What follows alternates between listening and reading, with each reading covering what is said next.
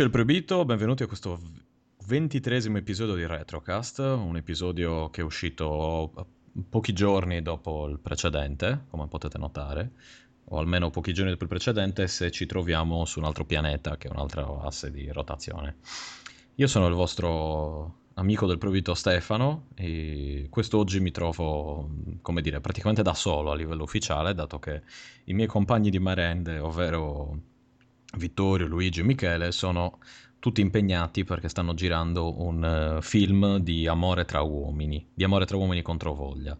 Eh, un po' tra di loro, un po' con altri uomini, e quindi insomma, eh, a quanto pare oggi non sarà possibile averli tra di noi, ma non ci fermeremo, non ci fermeremo di fronte a questo, eh, boia che molla e altre frasi fasciste, eccetera, eccetera. Ma con me c'è, per adesso, perché poi arriverà anche altra gente, un simpatico ominide, un ragazzino che ho conosciuto per strada, a cui piace tanto la PlayStation, eh, ovvero il disegnatorte Mirko Pierfer. Buonasera, ciao a tutti. Eccolo qui. Ciao a tutti, cioè ciao Stefano. Perché... Sì, esatto. Vabbè, ciao a tutti, anche gli ascoltatori. Vi ricordo che siamo in diretta su Twitch. E per chi non sentirà la diretta, sentirà la versione editata poco, ma editata. Nel senso che c'è la sigla iniziale e poco altro. E... Ma chi è il mio ospite? Il mio ospite proviene dal podcast Free Playing, che... al quale partecipo spesso e dal quale provengono più o meno tre quarti degli ascoltatori, penso, che ho stasera. Quindi tutto andrà bene. E... Ed ebbene sì, fa il disegnatore. Molti mi hanno detto, ah, oh, fa il disegnatore. È MDK sicuramente. Ho fatto, eh? MDK fa il disegnatore. Chi è questo MDK? No, non è vero. E... Mirko attualmente, oltre ad avere un cognome che io non riuscirò mai a pronunciare purtroppo, nonostante mi sia impegnato molto, eh, alla fine dell'episodio farò un tentativo di pronuncia del cognome di Mirko, che però per comodità e per proteggere la sua privacy chiameremo Mirko. Eh... Sembra decisamente più semplice per tutti. Esatto. Mirko, oltre a eh, adescare persone, fa anche il disegnatore. Eh, attualmente per la Marvel o, o, la simpatica Disney, per la casa di Topoligno. Che poi è uguale, anche... visto, visto, che Disney ha comprato Marvel, quindi... Sì, ormai mi sa che c'è poco da fare. E oltre a partecipare al podcast, gioca sempre a tanti bei videogiochi ed è uno dei miei compagni di merende su Destiny e più o meno qualunque altra cosa esca su, eh, su PlayStation 4 che possa giudicarsi giocabile, tranne... Tranne Rocket League, diciamo. Okay, ecco, mi, mi viene in mente Monster Madness, cose così, mm-hmm. Monster Truck Madness. Che, che non credo sia qui. mai uscito, cioè per console proprio in generale. Monster Truck Madness? Per console? O forse... No, dai. Boh, adesso mi viene in mente. Penso che sia quelle robe da... Solo PC? Eh, boh, aspetta, magari dico una cazzata. Però. Adesso cerchiamo. È ormai published by Microsoft for Windows 95. Mm. Eh? Seconda voce. Penso, però dai, non escludo che sia uscito anche per... Eh, no, no, no, è uscito solo per Windows 95. Devo dire che era proprio la mia, la mia memoria, ormai sto invecchiando sempre di più, inizierò a ricordare. No, no, aspetta, no, aspetta, aspetta. È uscito nel 2003 un nuovo gioco eh, per Game Boy sì. Advance. Ah, hai visto? Cosa ti avevo detto io? Il brand. Mamma mia. Dai, il 2 è uscito, aspetta, sì, Game Boy Advance e il 2 è uscito per Nintendo 64. Ah, vedi, vedi, quindi, quindi cioè, tecnicamente... Una saga direi alla fine. Sì, proprio, insomma. Ok, a quanto pare il nostro ascoltatore ci fa sapere che su Pornhub c'è il leak di Fallout, di Fallout, di fe, Fallout, di Fellazio. Eh, quindi, vabbè, c'è davvero un link di Pornhub con... Ok, Vabbè, tutto andrà bene, ragazzi, non preoccupatevi. Comunque, appunto, come stavo dicendo, la mia vecchiaia mi permetterà di ricordare queste cose qui, ma non di ricordare cosa ho mangiato a pranzo e cose simili. Però giochi per Windows 95, ragazzi, o per il Windows NT 4.0, eh. Cioè, cose di un certo livello. Questo che Mirko, anche se non si direbbe, vedendolo così, diresti che è solo, insomma, l'ennesimo spacciatore di Senigallia, eh, invece gioca anche ai videogiochi. Oltre che a quelli moderni ha avuto anche un passato retrogiochistico. E quindi chiediamo al piccolo Mircotto, tu, ma tu, da dove hai iniziato? Allora, allora, io ho iniziato eh, relativamente te- tardi, credo, nel senso che fino a penso 5-6 anni non, non, non giocavo perché i, miei, i, soldi che rubavo dalla borsa dei miei li spendevo in droga, in siringhe, però c'era il mio, il mio, caro cugino che era il bambino ricco della via ed eravamo io e lui nella via, quindi non è che ci fosse molta alternativa. E lui c'era, ricordo che il, la prima proprio macchina su cui giravano dei giochi era un 286, il mitico 286, mm-hmm. di cui aveva addirittura una stampante ad aghi, era proprio una cosa avveniristica, cioè a confronto ai stampanti 3D di oggi so, so nulla a confronto di quella stampante ad aghi, che non credo abbia mai stampato niente poi tra l'altro in vita sua, perché nessuno doveva stampare niente né all'inizio. Stamparti, non so nemmeno se era gli anni 90, forse addirittura anche prima. E quindi col PC però mi ricordo dei primi giochi che so, sono apparsi con mitica grafica EGA con quattro colori o 16, uh-huh. che poi erano quei colori bellissimi tipo fucsia, verde sì. acqua psichedelico, nero, nero, e bianco, che riuscì a finire una sessione senza avere una crisi epilettica o sanguina dagli occhi, era una cosa micidiale. Io ho iniziato a perdere le diotrie su quel fucsia, penso. Allora, io le, le, era... le, diotrie reali in realtà me le ricordo sempre su quel computer, penso su quello, addirittura era un'evoluzione 486, ma penso più su quello. 386? Eh. No, perché poi c'era stato il salto. Ah, vabbè, 386 non era... Roba seria. Sì, e mi ricordo ancora questo mitico file cocumber.exe che era un porno fatto praticamente da tre immagini che eh, il pixel più piccolo è 3 metri per 2, cioè proprio lì ci voleva, era tutto un lavoro di, di, di immaginazione perché poi tra i colori e la risoluzione, non so se era 8x8, 16x16, capì cosa c'era in quel porno, era improponibile. Vabbè, e... vedevi delle cose più fucsia e delle cose più nere. Sì, in veramente. teoria, da lì dovevi, dovevi darti... dovevi trarre le tue conclusioni. esatto. E vabbè, comunque da, da, lì dopo um, i miei mi regalarono il mitico Sega Master System, perché io quella volta dicevo Sega e non Sega. Io e... continuo a dire sì. Anch'io, anch'io, ma io lo so che te con siamo... subito esatto. d'accordo. Siamo delle persone Ah, vedi, serie. in chat c'è gente che si ricorda del mitico cocumber.exe. Tra l'altro una persona a caso, sì. un altro noto stupratore, sì. sì. Probabilmente secondo me in quel file era, c'era tipo un messaggio subliminale che chi l'ha visto prima dei dieci anni poi è rimasto diventato un pornomane a vita. Ti, no, proprio ti riprogrammava il. Chissà se si trova ancora. Ne... Adesso lo cercherò. E, ehm, e, quindi poi passo, passai al Master System che me lo regalavano per un Natale. Lì proprio è stato l'inizio della fine della droga potente. Perché poi Master System col pistolone, quello bellissimo, cioè tutto nero. A parte mm. che già, già quella volta forse era una troia del design che rispetto al NES, che è sempre stato lo scatolotto, cioè ti, ti sentivi figo perché Master System era proprio avveniristico come... Beh, poi tecnicamente il Master System era uh, migliore, più, esatto, sì. era migliore del NES perché era uscito dopo. Però cioè proprio Quindi... a livello mh, di, cioè, di quando li vedevi a confronto, uno ti sembrava una Ferrari, l'altro era boh, un 126, non so che roba. E niente, quindi Master System lì è cominciata droga potente con quei 5 giochi regalati nelle dicevo, erano le mitiche occasioni annuali, quindi Natale, Pasqua, poi promozione se ci arrivavi, ancora quella volta non c'avevo grossi problemi a scuola. E che cazzo c'era? Boh, le feste comandate qual erano a casa Biggio? Per me era Natale che regalavano i eh, giochi. Natale, Natale, no, Pasqua, Pasqua, no, no, no, allora compleanno, Natale. Compleanno, esatto, Natale.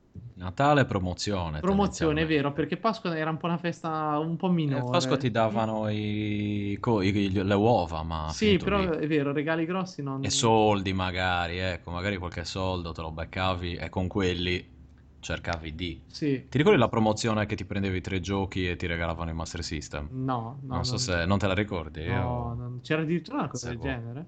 Sì, sì, sì, sponsorizzata ah, dal solito Jerry Calà, eccetera, eccetera. Libidine. Doppia libidine. Doppia no. Quella, no, quello non era quando erano già arrivati a Sonic, non so. Doppia libidine, sì. Eh. C'era anche libidine al cubo, mi pare. non mi ricordo, era, a un certo punto era tipo il livello Super Saiyan 3, una sì, cosa così. Sì, sì, Fatto sta che c'era questa fantastica promozione che ti consentiva di, di avere il Sega Master System spendendo una barca di soldi alla fine perché Tre giochi quanto costavano? Ah, io, guarda che i giochi alla fine non è che costassero, cioè 100.000 lire Beh, costavano. 100, eh vabbè, 300.000 lire. Eh sì, 300.000 lire è quanto costava la console più o meno. Mm. E poi 300.000 lire quella volta. E qui ci butto un aneddoto perché poi dopo Master eh. System E, eh, diciamo sono passato al Mega Drive, ma più per un motivo assurdo, cioè mio padre quella volta giocava ancora con la, la schedina, faceva così, peccato, e mi dice, Ah. tieni, giocati sta schedina, io proprio il calcio mi ha sempre fatto cagare, non capivo niente, giocata la schedina a cazzo di cane ho fatto 12, peccato che probabilmente è stata Oh. l'unica settimana in cui ha fatto 12 mezza Italia, quindi io già c'è mio padre quasi con le lacrime agli occhi quando ha visto che avevamo fatto 12, cioè così buttandola a culo pazzesco. E niente, quando poi è andato a vedere che la, la vittoria corrispondeva appunto a 300.000 lire, ho detto, ma visto che l'hai vinti te, di- dimmi cosa vuoi che te lo compro. Io il Mega Drive, bene, mi ricordo ancora che il Mega Drive costava 315.000 lire quella volta, quindi addirittura non riuscì nemmeno a comprarcelo tutto con la vincita del Totocalcio. Cioè, ci- potevi essere ricco sfondato Sì, adesso. ma, ma che ricco sono andato, cioè appunto... Con, le, ma- con le- le tue magioni da latifondista. E inve- invece, Invece. eh, vabbè, il famoso 12, la fortuna a casa per Federici è finita con la schedina. Perché poi mio padre dopo probabilmente anche lui, de- depresso a sta cosa, non giocò nemmeno più a ness- niente proprio. Cioè è stato dieci anni, per, credo, nella- nell'attesa di vincere qualcosa e quando abbiamo vinto poi ha smesso di giocare un po'... Veramente come il cazzo nel culo, che quando lo prendi la prima volta o ti piace talmente tanto oppure smetti proprio. Esatto. Ed è per quello che tutti noi l'abbiamo provato. E È per quello vabbè, che, no. che a quelli che mancano è piaciuto così tanto che, che non potevano esserci stasera. Esatto. E niente, quindi dai, Master System lì, lì ci ho giocato proprio parecchio, nonostante perché poi c'era il, il circolo, no, in cui cominci a farti ruotare i giochi, il, il classico prestito dei Mhm. giochi a scuola, quelle cose lì, però ecco, diciamo quei grandi classici, dai, mm, Wonder Boy, Alex Kidd, eh, quelli me li sono fatti un pochino tutti. Tu avevi il Master System dove c'era Alex Kidd incluso, E allora io ve lo pri- quello no, dove mettevi senza... No, c'era- allora era No, il aspetta, modello ancora il prima. primo, il primo, il primo proprio, che mi, mi sembra che dentro c'era il gioco quello della la caccia con la pistola. Mhm. E no, forse c'è anche Alex Kidd. Alex Kidd? Adesso... No, dovrebbe essercene stato solo uno, perché mh, gli altri erano cambiati, ma erano per il Mega Drive quello. Prima non c'era, non c'era nessuno, poi avevano fatto il Master System con Alex Kidd integrato, dove se non mettevi la cartuccia ti partiva Alex Kidd. E infatti il problema Quello, era che se la cartuccia era rovinata, Non partiva ti più. entrava... No, no, no, ti, ti Ah. partiva eh, solo Alex Kidd praticamente. Quindi tu mettevi, volevi giocare a Moonwalker e ti partiva Alex Kidd, poi dovevi togliere, soffiare, Sì, allora solite c'avevo, c'avevo quello lì. Ok, allora è già una versione, mi Quindi sa, già era un po' più avanzato. un po' più avanti. Probabilmente quindi noi nell'87, eh, io può essere, avevo 5 anni. Ma può essere, dai. Beh sì, tu sei Sì, 80, tre anni. Master System 2, ecco. 82, 82. Master System 2 Plus. 1, 1. Ma lei- No, no, no, no, no, ma il 2, il 2 era, era identico, solo che aveva la pistola inclusa e Alex Kidd incluso. E allora era qui. E il primo era quello che aveva la forma ancora più cagosa, che era tutto squadrato, Quello era no, ancora no, squadrato. Io quello, cioè, quello è bellissimo. este, no. Quello, aspetta, allora, era, perché era ce ne sono di due, era, due era modelli. grosso tipo una tastiera dei, dei giorni d'oggi, anche di più forse. Sì, Era una no, slip aspetta, micidiale. eh. aspetta che lo cerco e te lo, te lo mostro in immagine. Eh, Ok, dicevi, no, quindi c'era... E niente, lì Alter Beast, dai. No, il Beast era Mega Drive. No, c'era anche c'era, ma era castrato su Master System. Mancava, e guarda, ancora, vedi, queste sono le cose che mi hanno segnato proprio l'infanzia, perché mancava il livello con l'orso. Non so, probabilmente perché non ci stava, però c'era tutto tranne il livello dell'orsacchiotto. Infatti dopo arrivò il Mega Drive con dentro quello ci aveva incorporato altre piste. Aveva il primo Altered Beast e poi Sì. la seconda versione Sonic. Eh, io invece avevo quello con Alter Beast e mi ricordo, no, che anche dici che palle, devo rigiocare un'altra volta questo, però era un più bello graficamente. Eh, Più o meno quello che sta succedendo adesso con le remastered alla fine, che rigiochi sempre la stessa roba con due Due cose in vine in più. più. O anche di meno. E, e niente, Mega Drive, poi mega parentesi PC, in cui proprio lì ho vissuto le gioie della pirateria selvaggia, quindi penso tra i 10 e i 15 anni selvaggiamente PC e piratatone e poi sono tornato alle console poi mi ricordo con i primi soldi anche lì che lavoravo come cameriere li ho, li ho spesi per ricomprare la PlayStation 1 ma ovviamente anche lì spintissimo dal fatto che ci fosse il me- mitico chip e quindi per giocare gratuito Eh. sì, sì, sì. Lì davvero mi chiedo che... non ho mai comprato un quello gioco che non Io- se l'ha io lo, messo. lo dico non ho mai comprato un gioco della PlayStation 1 mai No, io sì. Io sì, piratati tantissimi, lo ammetto, ma comprato qualcosa sì. Allora, nella chat potete vedere il primo modello, di, anzi il Master System 2, che è il primo, è, eh, il primo, scusa, che è il primo link, specifichiamo, è il... Ok, avevi il, il primo, quindi quello Sì, sì, qui più... questo è il secondo che hanno Esatto. messo in chat.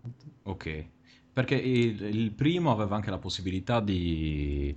ehm, potevi inserire delle card, perché esistevano anche i giochi su card. Sì, ma E poi l'hanno Ah, levata, no? l'hanno levata dopo. Sì, ma in Italia non, non so neanche se sono... Cioè, penso che siano arrivati, ma proprio... Ah, Cioè, se sì, li sono sì, comprati eh, quelli che poi dopo sono comprati il Neo Ah, no, eccolo, eccolo, vedi, infatti dicono in chat che era il Sega Master System Plus che ti regalava Ecco, Engon era, e Safari Hunt, il mitico Engon proprio. Il, il gioco di Gioco di moto. moto, sì, sì. Scusa, quindi tu avevi questo, il 2? No, No, il primo però... aspetta, ti ho trovato adesso, guarda, è questo, Allora, questo bundle qui che butterò nella chat dei nostri amici di Twitch. Sega Master System Plus, ma non so se il Plus credo era riferito soltanto al bundle, non perché ci avessi. Ah, sì, era il bundle, perché questo sarebbe il primo modello, il primo modello di Master Sì, System esatto. Con le aggiunte, eh, e poi hanno fatto il restyling, ancora, eh, quello ciccione. eh. Quello era, era davvero figo, il secondo che non mi No, piaceva il secondo era tremendo. ehm, sì, sì, anch'io. Era quella cosa tondeggiante. È perché era più, il primo era più mm, E il primo, dai, era aggressivissimo. era, eh, Sì, esatto, sì, guarda che roba. Cioè. Un po' tipo la PlayStation 4 Eh, adesso, lo sai, esatto, sai che ci Queste stavo, cose. ti stavo per la stessa cosa, che è invecchiato molto, cioè come design in realtà è quasi stato ripreso, comunque assomiglia alle console eh, attuali, eh. Ma forse un po' il ritorno agli anni 80, Dici. capito? Quella cosa lì che c'è. Beh, eh, se ci pensi, tolta la prima Xbox, no, vabbè, la Sony si è mantenuta sempre abbastanza Eh, squadrettosa. oddio, a parte la PlayStation. Però, mm, però se ci pensi, il Dreamcast, eh, eccetera, erano, avevano fatto quel periodo lì di. La, la Sega aveva fatto quel periodo lì di Eh, tondeggiantezza. ma perché dovevano metterci il CD, dai? Cioè, cioè, le- il fatto che leggeva, Esatto, leggeva i eh, cioè. dischi, secondo me, influiva tanto sulla forma che poi andava a prendere la console. Eh, però quello sì, però metti la PlayStation era già quadrata, per dire. Il Nintendo 64 era una specie di via di mezzo Sì, perché però sai cos'è? Che magari volevano far vedere che c'era il CD, perché erano i primi. Cioè, pure Game... Eh, Non lo so, magari sto sparando cazzate, eh, non è... no, non so GameCube pi- più, più quadratoso di quello, Sì, però comunque che... sopra c'hanno, c'hanno tutti l'elemento no, a cerchio sopra queste, Mm. per riprendere un po' il discorso. Pertanto erano tutti i primi CD, di- no, DVD manco. Perché DVD cos'è stata? La No, no. Xbox 1, mi sa, il primo che leggevo. Il primo che i DVD, Xbox 1, PlayStation 2, Eh, eh, forse prima ancora la PlayStation 2 della, sì, della sì, prima sì, Xbox, eh. se non erro. Perché mi ricordo che, sì, sì, sì, sì, sì, erano... che l'avevo presa dopo anche come lettore di, di DVD, come la PlayStation 3 per i Blu-ray dopo e così via. Eh, ma mai, mai avuto un Blu-ray praticamente. Manco io, anzi, l'unico che ho, anche qui, se volete vi racconto tanta storia, tanto ste dobbiamo tirare a lungo fino Vai, vai, finché non arriva Michele. Io No, è- l'unico, l'unico DVD che ho è perché quando fusi la PS3 la prima volta me ne diedero un'altra con il bundle con eh, oh, il bundle film movie con Batman e ce l'ho ancora rincartato, anzi se qualcuno lo vuole, guarda, il primo, il primo Ma Batman, Batman eh, di? Nolan, quello di Nolan, che mi era, mi era piaciuto Ah, talmente tanto che non Mm. Ore e ore di divertimento ti sei fatto. comprare Eh, per me la ah. PlayStation come lettore Blu-ray, boh, non so, ma c'è stata gente che l'ha fatto veramente. Sì, sì, sì. Sì. Beh, vabbè, magari sono, sì, sono magari i, i cinefili, i cinofili, anzi, Mamma mia. che, che- che- che ma- magari hanno la collezione di Blu-ray e No, dici, di "Beh, vabbè, HD DVD ci sarà, dai. di HD Che DVD, belle. per la gente seria. Io a proposito lancio un messaggio nell'etere, chiunque avesse un lettore di Laserdisc me lo faccia sapere. Vuoi buttarti anche su Laserdisc adesso? Ho de- diversi Laserdisc Ma che mi, ha- mi hanno, reg- sì, me li hanno regalati eh, in un mercatino dell'usato Mm. qua a Zurigo. Il tizio italiano mi ha detto: Ah, io ti conosco quando lavoravo al ristorante. Tu lavori al ristorante, bla bla bla. Dice, "Ascolta, se li vuoi questi, io non riesco a venderli. Eh. Dammi qui su. No, perché come oggetti sono meravigliosi. Sì, sono dei, dei- dei CD grandi quanto Sì, vinili. eh, però è proprio bello, dai. Cioè, ricorda Eh, anche boh, questo- Qual era quel film uh, Scanners che tiravano quei... No, aspetta. C'era un film di fantascienza in cui il tipo uccideva la gente tirando i CD che erano proprio grossi. Porca miseria. Questo tipo adesso- ca- capellone. Ma era una tresciata pazzesca. Comunque. Eh, no, al bastrato, il Pizzi non ce l'ha, se no me l'avrebbe già dato perché ho fatto richiesta. Purtroppo, e ho visto anche su eBay hanno dei prezzi che tipo 300 euro Uh, il, il il lettore? più. Il solo il lettore, eh. I, i Laserdisc non costano tanto. Ma perché Io mi ricordo che sbavavo per avere quello di Evangelion. Perché c'è il Laserdisc di Evangelion Sì. con eh, in qualità Dolby Surround, sai, tutte quelle puttanate. Che in realtà poi adesso, cioè, vai su Pirate Bay e te lo scarichi in qualità 100 Sì. volte migliore. Però al tempo c'erano le VHS e in Giappone c'erano ancora i Laserdisc. Quindi facevo, ehi, minchia, sti Laserdisc, è una figata. E mi è rimasta un po' la cosa dei laser. Ecco, con Laserdisc non ho mai avuto a che fare direttamente, se non tramite pubblicità. Con i vinili un po' di più, perché insomma ci sono più, più cresciuto, diciamo. Mhm. E... No, e quindi stavi dicendo del... Niente, che boh, Mega Drive, eh, PlayStation, un po' che mi stato fatto. Ah, poi dopo da lì, da PlayStation 1, poi è tornata la, la svolta console proprio definitiva, anche perché col computer cominciavo poi a, lavoric- a lavoricchiarci, farci un pochino di robe e la necessità, diciamo, di aggiornarlo, eccetera, non è che ce l'ho più avuta tanto. Xbox, dopo da lì l'ho fatte quasi tutte, ho rifatto Xbox 1, PlayStation 2, ma proprio mh, banalmente, nel senso, come generazioni, eh, le ho fatte tutte, non eh, tutte le console del mondo e Xbox 1 e poi PlayStation 2 prestata, me la prestò un amico per un brevissimo periodo, poi PlayStation 3, vabbè 360, adesso la 4, quindi è andata un pochino così, dai. Anch'io più o meno lo stesso, PS2, 360 e PlayStation 4.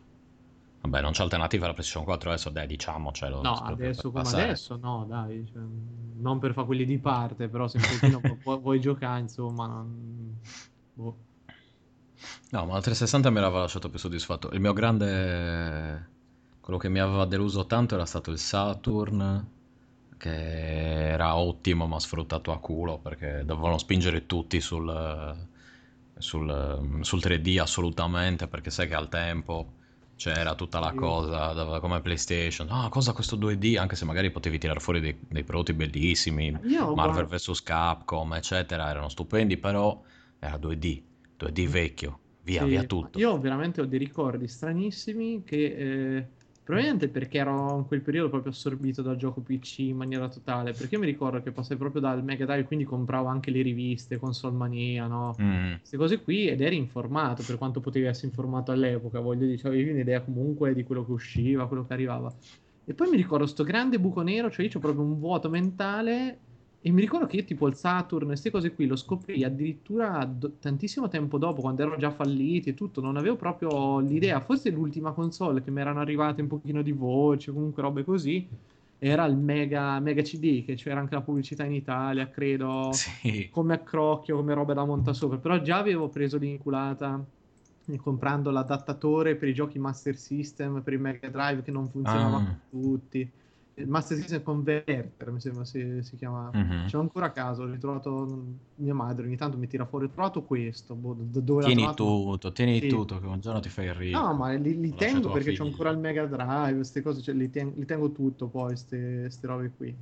Però c'è proprio un vuoto di, di quel periodo proprio di console, Dreamcast, Saturn e cose uguali. Il Dreamcast lo rividi anni dopo a casa di un amico che c'era, l'aveva trovato tramite. Sai quando ti dai, ah, guarda, mio fratello ha portato a casa questo, una busta, quelle della Conad, con dentro la console, quei cavi buttati lì e 500 giochi, tutti su CD buttati.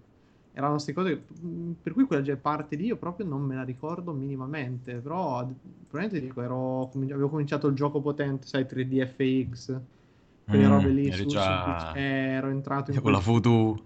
Bravo, sì, ero entrato proprio in quel tunnel micidiale e lì la droga era proprio risparmiare, perché poi non è che cambiate tanto eh, le cose negli anni, cioè tu risparmiavi per poterti comprare la scheda video nuova, perché poi uscì la V1, ma po- po- poco tempo dopo arrivava la no, 3DFX2, la 3, la 4, poi da, da lì in poi è proprio stata l'escalation. eh, e, No, lo stesso poi- motivo per il quale mi sono cagato il cazzo di, di Bravo, giocare sì, sì, sì, ma anch'io, il cioè. motivo per cui, cioè, quando ho diventato, oh, ma raga, quando ho fatto il ragionamento, oh, ma se io qui ogni due anni devo stare a spendere 300.000 lire, 200, perché poi costicchiavano, eh.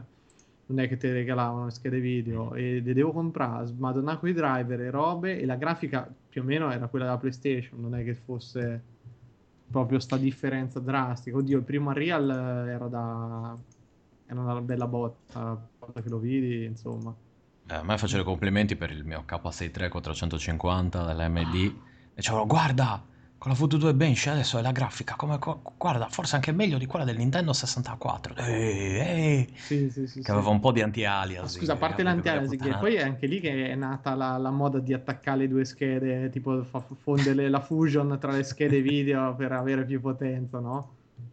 Ma non mi ricordo. Era sì, cioè io mi ricordo, la, sì. se non dico una cazzata, la 3DFX2 le potevi mettere in, sl- in SLI, SLI eh. Eh, sì, sì, era, era, la prima che aveva la tecnologia per attaccarne due. Ho detto fino a 4. No, non mi dica fino a 4. No, vabbè, fino a 4 lo spero, spero dire. Ma chi, ma chi lo sa? Ma no, vabbè, madonna. Lì, no, dopo lì... che ho visto, ho visto, oggi il link di quello che tira su un PC dal, dall'Xbox 1. Ma, cioè, eh, ma, per curiosità ho visto il procedimento. Sì, ma me lo spieghi? Perché io l'ho guardato velocemente. Lui cosa fa? Smonta una PlayStation, no, un Xbox 1 e... Sì, e ci, la, la, la, smonta, aggiunge una scheda video, aggiunge delle porte USB, aggiunge un altro paio di puttanate e ci monta sullo SteamOS eh, che a quanto pare gira. Ah. Il punto è che cioè, nel senso, io ho detto, ah, beh, dai, figata, perché alla fine costa poco, ti fai un PC così, bellino, ci ho messo un SSD, insomma, mm-hmm. un po' di cose varie.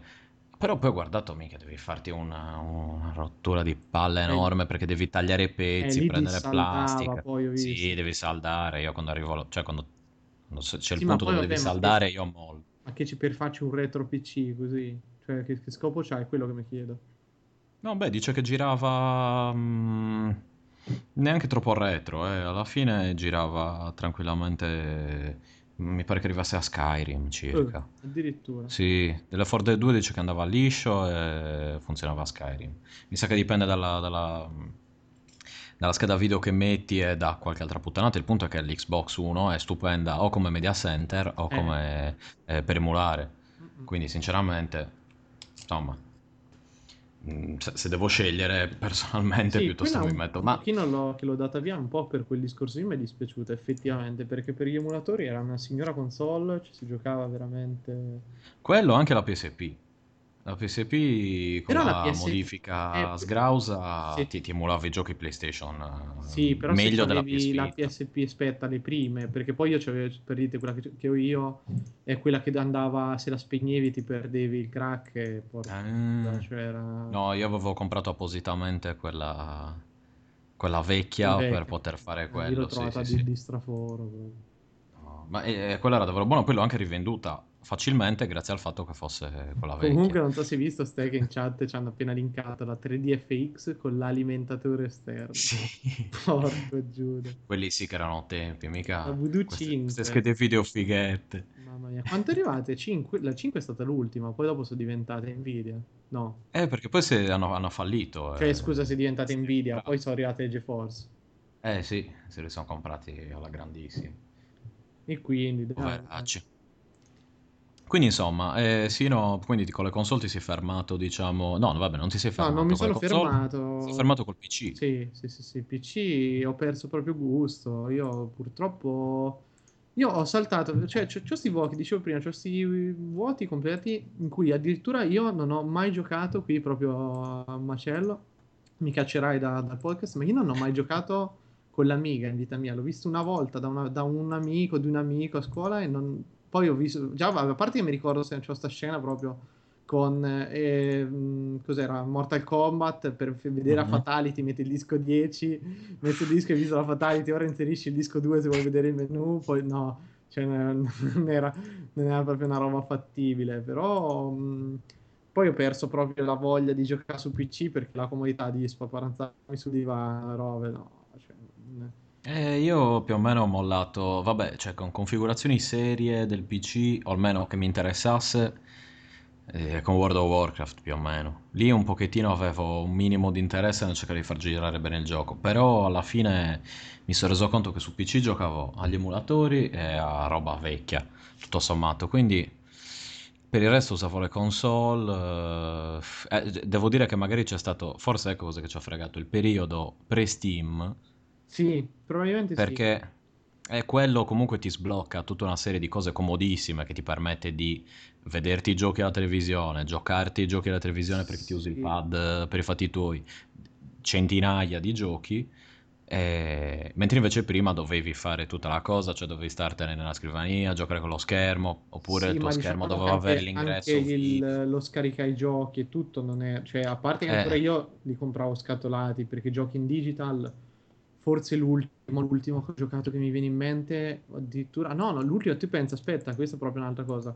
Che volevo giocare in digital, ma poi non ci mettevo talmente tanto a scaricare che siamo andati a comprarlo io e un amico, che era Battlefield Bad Company 2. Quindi non è che sia mm. tantissimissimo tempo fa, però quello è proprio l'ultimo no, aspetta, l'ultimo gioco che ho comprato per PC è Diablo 3, perché mi era ripresa sta scimmia proprio pazzesca, però prima di Diablo 3 c'è stato uguale, mm, proprio quasi anni che non ho giocato niente, oppure giocavi a qualcosina ogni tanto, però sì, è il periodo pre-Steam, rag- secondo me c'hai ragione, perché È era... quello che...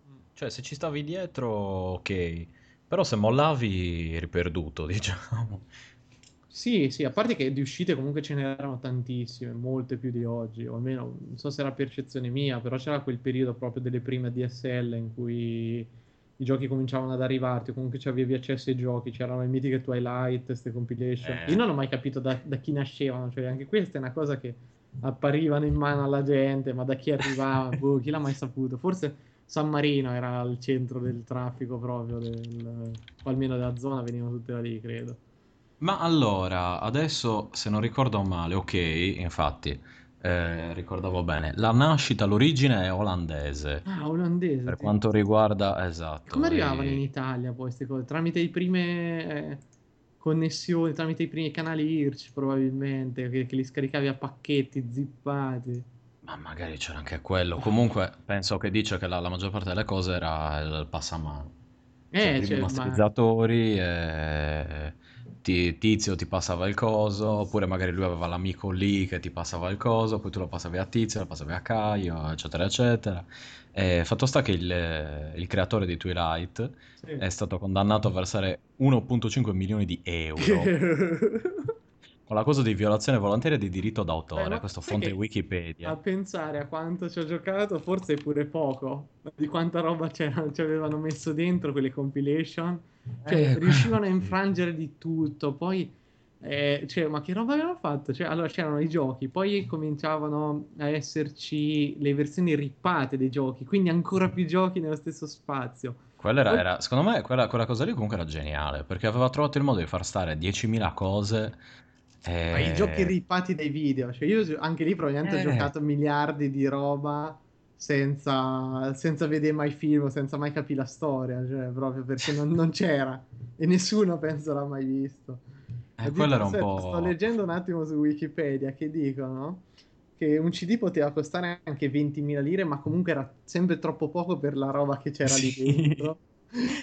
Praticamente levato i masterizzatori fossero uno strumento ancora poco diffuso. In effetti i CD quella volta costavano 8.000 lire. Io mi ricordo i CD master- che poi ne bruciavi proprio a quintalate, quindi ti servivano delle, cioè, de- delle cifre pazzesche per provare anche a masterizzare qualcosa. Se andate su Twilight, trattino in mezzo, diciamo, CD, ovvero meno, cd.com, trovate tutte le release in CD No, e DVD. veramente? Cioè, te- sì, ebbene sì. Te l'ho, te l'ho linkato, adesso lo sai che avessi po- potuto creare un retro mostro che adesso c'è casi che me li butto sta roba, me li butto dentro il cabinario. No, non c'è, non c'è niente di, di che, c'è solo il, il nome dei giochi con Ah, no, io pensavo ci fossero le ISO. No, le ISO Ah. no, però ci sono... Eh beh, te l'avrebbero chiuso, però ci sono le, le cover. Eh, bello. È vero perché andava anche fotocopiate le cover. Ma eh, beh, scusa, facevi le cose fatte bene, mica. Guarda che bello, cioè. Eh, Io avevo il padre di un amico che me le passava. Eh, Sì, e ma poi sai che ricordo ti- che nacquero le, le Italite. le dopo. Italite, sì, sì, quelle poi erano le versioni. contenevano per tre quarti erano porno ovviamente come- cioè lì c'erano i giochi quelli tipo da Sex File con Seren Vedi che addirittura c'erano i cose. trainer, mamma mia, che bello. Eh, esatto c'era la cosa bellissima che tu cioè era tutto incluso secondo No, me cioè, madonna, ma c'era tutto, ste, c'erano i giochi, le applicazioni, cioè, perché dovevi... Madonna. no era, era, era un coso cioè 20.000 lire era un prodotto completo dove avevi tutto quello che ti serviva per tutto praticamente Sì, cioè cioè, per i PC c'era tutto, veramente. eh Era, no, davvero, era, era, era stupendo. Addirittura Quick Sherwood. Cioè. Così. Ma io ricordo lì avevo appunto Twilight dove c'era Nor- Norton Utilities. eh, Sì, che- sì, oh, è vero che poi tu non faccio riusciva a andare. resistere e cominciavi a installare tutto e tempo due giorni devi formattare. eh. Perché non, non potevi resistere dal non installare tipo tu- tutta sta roba. Tipo cos'è? Abduction 96? Cos'è? Installiamo. Sì, sì.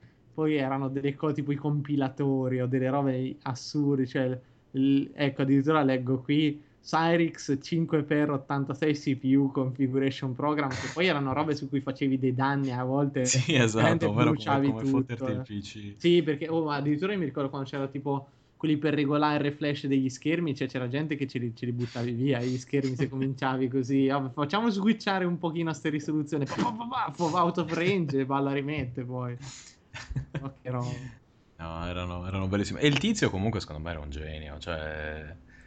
mm, Ma era un genio aveva- sia del marketing che proprio de- dell'hackeraggio, cioè a confronto il, come si chiama, il Hugh Jackman che si fa fare il pompino sotto in codice Eh. Swordfish mentre hackera il mondo, era una chiave, eh, perché qui... Beh, penso che il tizio, come si chiama? Eh, L'olandese se- si sarebbe fatti fare da decine, Ma se non sì, centinaia sì. di uomini Ma, diffusi c'è, per- ma c'è una foto del creatore, io lo voglio. Non lo so, ma spero che ci sia. Voglio- cioè me lo stampo e lo metto sul comodino, guarda, perché dico tu mi hai regalato i migliori momenti della mia vita.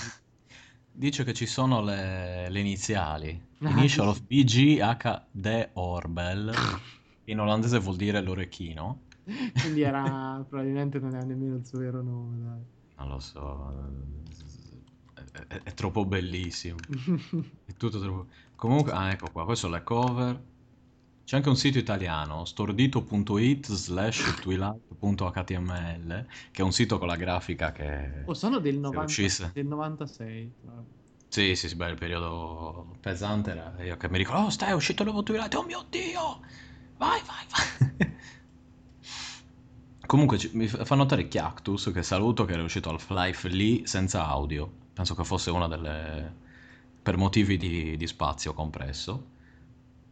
E, e io mi pare di essermi fermato, forse l'ultimo che ho visto era uno di- dei primi in DVD di Twilight. Eh, pure Ero io già- sì. Per- beh, quando ricominciavano ad arrivare su DVD, più- probabilmente c'avevamo tutti accesso almeno a una 256, credo, come Eh. DSL.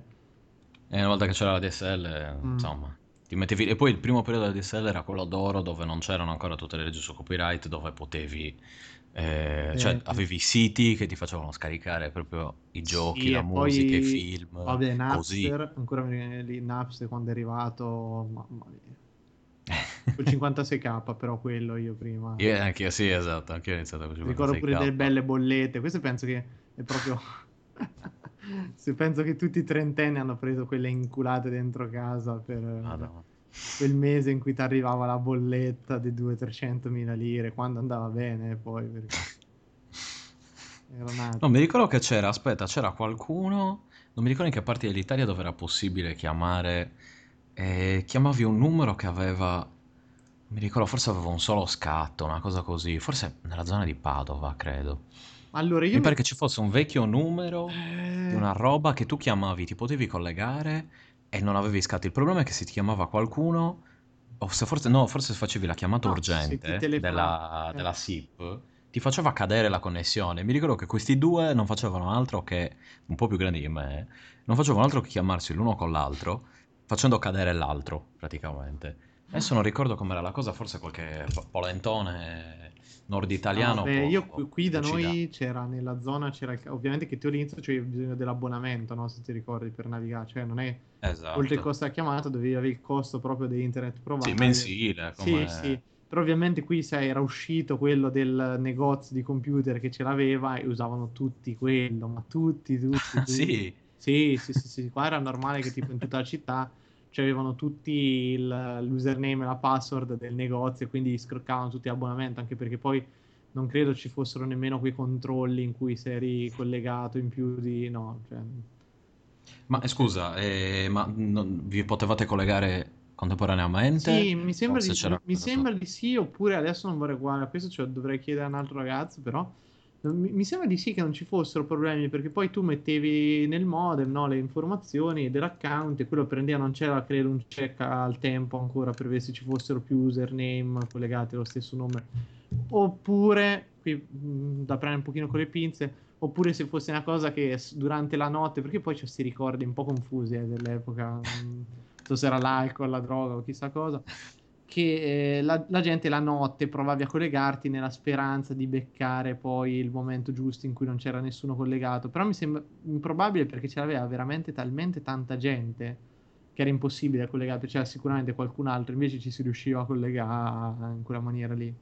Io mi ricordo che si poteva fare gratis con, uh, nel periodo poco pre-ADSL, pre-ADSL con un programma che ti forse aveva un banner, Ma una cosa così, sì, e ti esatto, collegavi sì, tramite quello. Esatto, lo, lo, regalavano addirittura, cioè lo regalavano, era addirittura con le riviste che trovavi in edicola, che ti davano 15 giorni, 20 giorni, quindi proprio così. No, cioè... no, quello era... No, non quello. Sì, non quello, quello dopo era quello Tisca, col banner era... pubblicitario, esatto. è vero, sì, sì, sì. Si sì. chiamava, adesso non mi viene in mente, ma roba di forse 98, 99, quel periodo lì. Perché mi ricordo che ero in prima superiore, credo, quindi lì si tentava di, di scaricare cioè ti mettevi di notte in quel caso lì perché c'era meno gente, perché ovviamente era invaso questo, questo programma qui.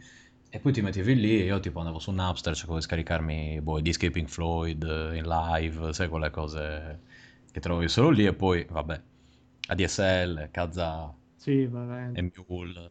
E da lì la, la da- rapida discesa. Da lì è la fine, è stata discesa negli inferi, sì, penso. Cioè, la- il mondo tutto a disposizione era qualcosa di...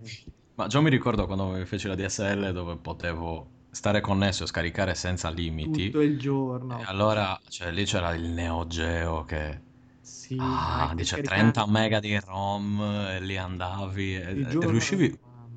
Sì, cioè proprio giorno e notte, ah vai, scarica. Puoi giocare tutti i giochi, tutti quelli del, del Super Nintendo erano scaricati velocissimi perché andavo, cosa ne so, 40k al secondo, Mamma c'è no, roba che secondo me- adesso... Secondo me era di meno eh, di 40k.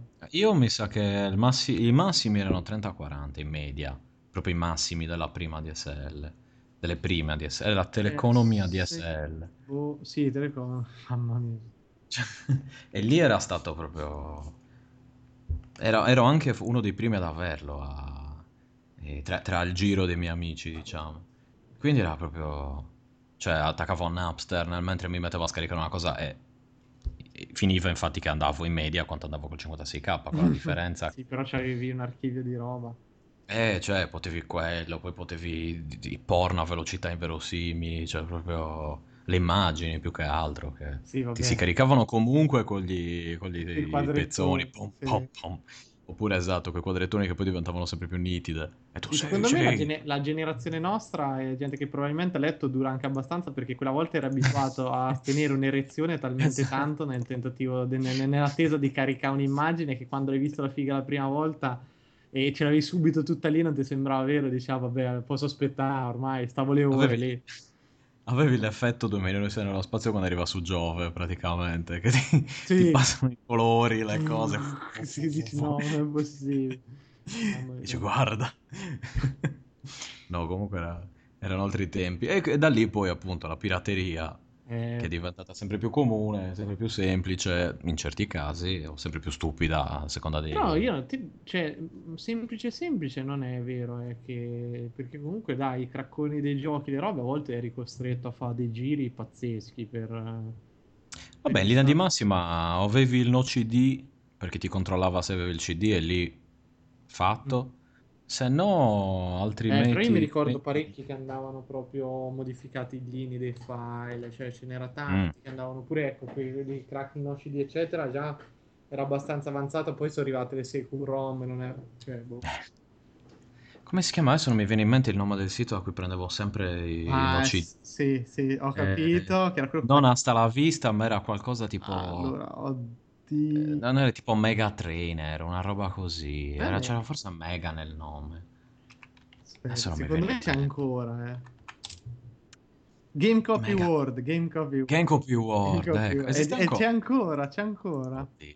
Che adesso però fa le no DVD patches. ma dai, io spero, ma sì, spero che sia... No, ed è rimasto, stai, è rimasto tra l'altro con la Che stessa schifo, grafica. sì! Mio Dio, ci sono i trainer ancora. Guarda che bella. Ah, tra l'altro no, cioè è attivo, ma l'ultima roba che c'è è del 2010, quindi manco tantissimo. No, no, no, aspetta, aspetta, aspetta. Se vai sul main copy, l'ultima è 10-16 agosto. Ma di questo... Week no. 33. Madonna. Sì, sì, lo sto guardando, ce l'ho Sì, sì, davanti. sì, sì. News, Game Trainer e Cheat, c'è Mortal Kombat X, 3 in 3, Eh, quindi, vedi, non è morto? Io Samurai. E Vivo lotta con noi, ragazzi. No, oddio, e hanno la, la pubblicità a Clone CD, che al tempo era il migliore. Sì, eh, vabbè. Eh, quella era... Eh, Perché riusciva a sbloccarti delle protezioni che non ti sbloccavano Sì, gli sì, altri. sì, esatto. Perché nero era il più comodo, però non funzionava Esatto. tutto. Il clone CD, mamma mia. Clone CD era pesante, poi dovevi super craccarlo, però come masterizzava quello. Sì, sì. Sì, questo, ma questo è tipo per eh, gente che vive in... eh, Cioè, guarda adesso, eh, guarda l'icona Send Mail, Sì, quella che ruota stile 96, No, 97. è che è rimasto proprio... Ma che... Però erano più belli i siti, eh, perché no. Diciamo che erano più naif, li definirei. Oddio. Erano molto naif. Comunque pu- puntata Cazzo. super nostalgica sta venendo. Sì, eh, vabbè. No, mi sta venendo. Poi, tra l'altro, c'è la, la combo estate più Eh, roba nostalgica che è il Bravo, periodo. sì, sì, è vero. Ci, ci dovremmo... Guarda, metti gli anni degli 883 come... come Esatto. sottofondo, come sigla, come quello che ti pare, proprio hai, hai fatto la combo letale per nostalgici micidiali. eh. Lo Star Force. Lì appunto, estati, Anti- estati. Cioè, tu pensa, eh, dice Alaska che lui si ricorre il metodo di staccare i lettori CD per far girare il crack. Cioè, ma vi rendete conto la malattia mentale a che livelli era arrivata? Cioè, la gente che pur di giocare a qualcosa staccava l'alimentatore, cioè, quindi case aperto e staccavi. Questo è proprio, cioè, era- Tutto acceso. Io non so se era No, la ma- disperazione o la passione a quel livello tale che non ti doveva fermare niente, cioè che tu lo dovevi giocare a un gioco e quindi se No, decidevi... secondo me entrava Misto anche la questione di principio, cioè nel mio caso a un certo punto entrava la questione di principio, tuttora in certi casi se non, eh, se non mi funziona qualche cosa in generale, anche di cose completamente legali, entra in gioco la cosa che lo Eh, devo come, fare. come la gente eh, che ha comprato le schede video nuove perché Batman Arkham Knight non funzionava, no? Che poi non esatto. era un problema delle schede video, ma del, del gioco. Però c'è gente che a un certo punto ha comprato le schede video. E vabbè.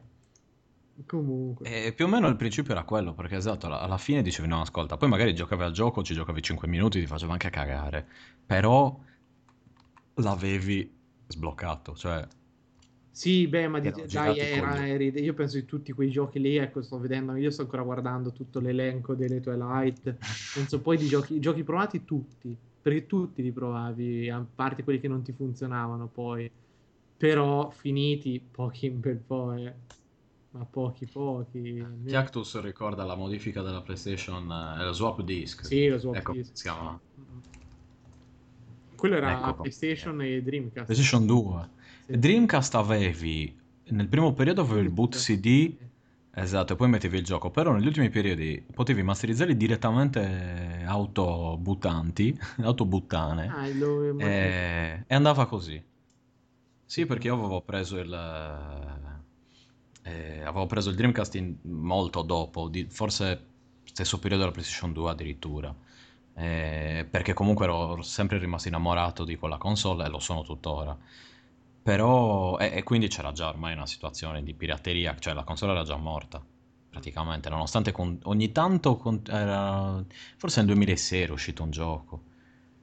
Eh, sì, come fa notare Alaska, lo swap disk è partito dalla prima PlayStation, esatto, perché la, la prima PlayStation aveva anche lei un boot disk come quello del Dreamcast che ti permetteva di non utilizzare la modifica se non avevi il chip.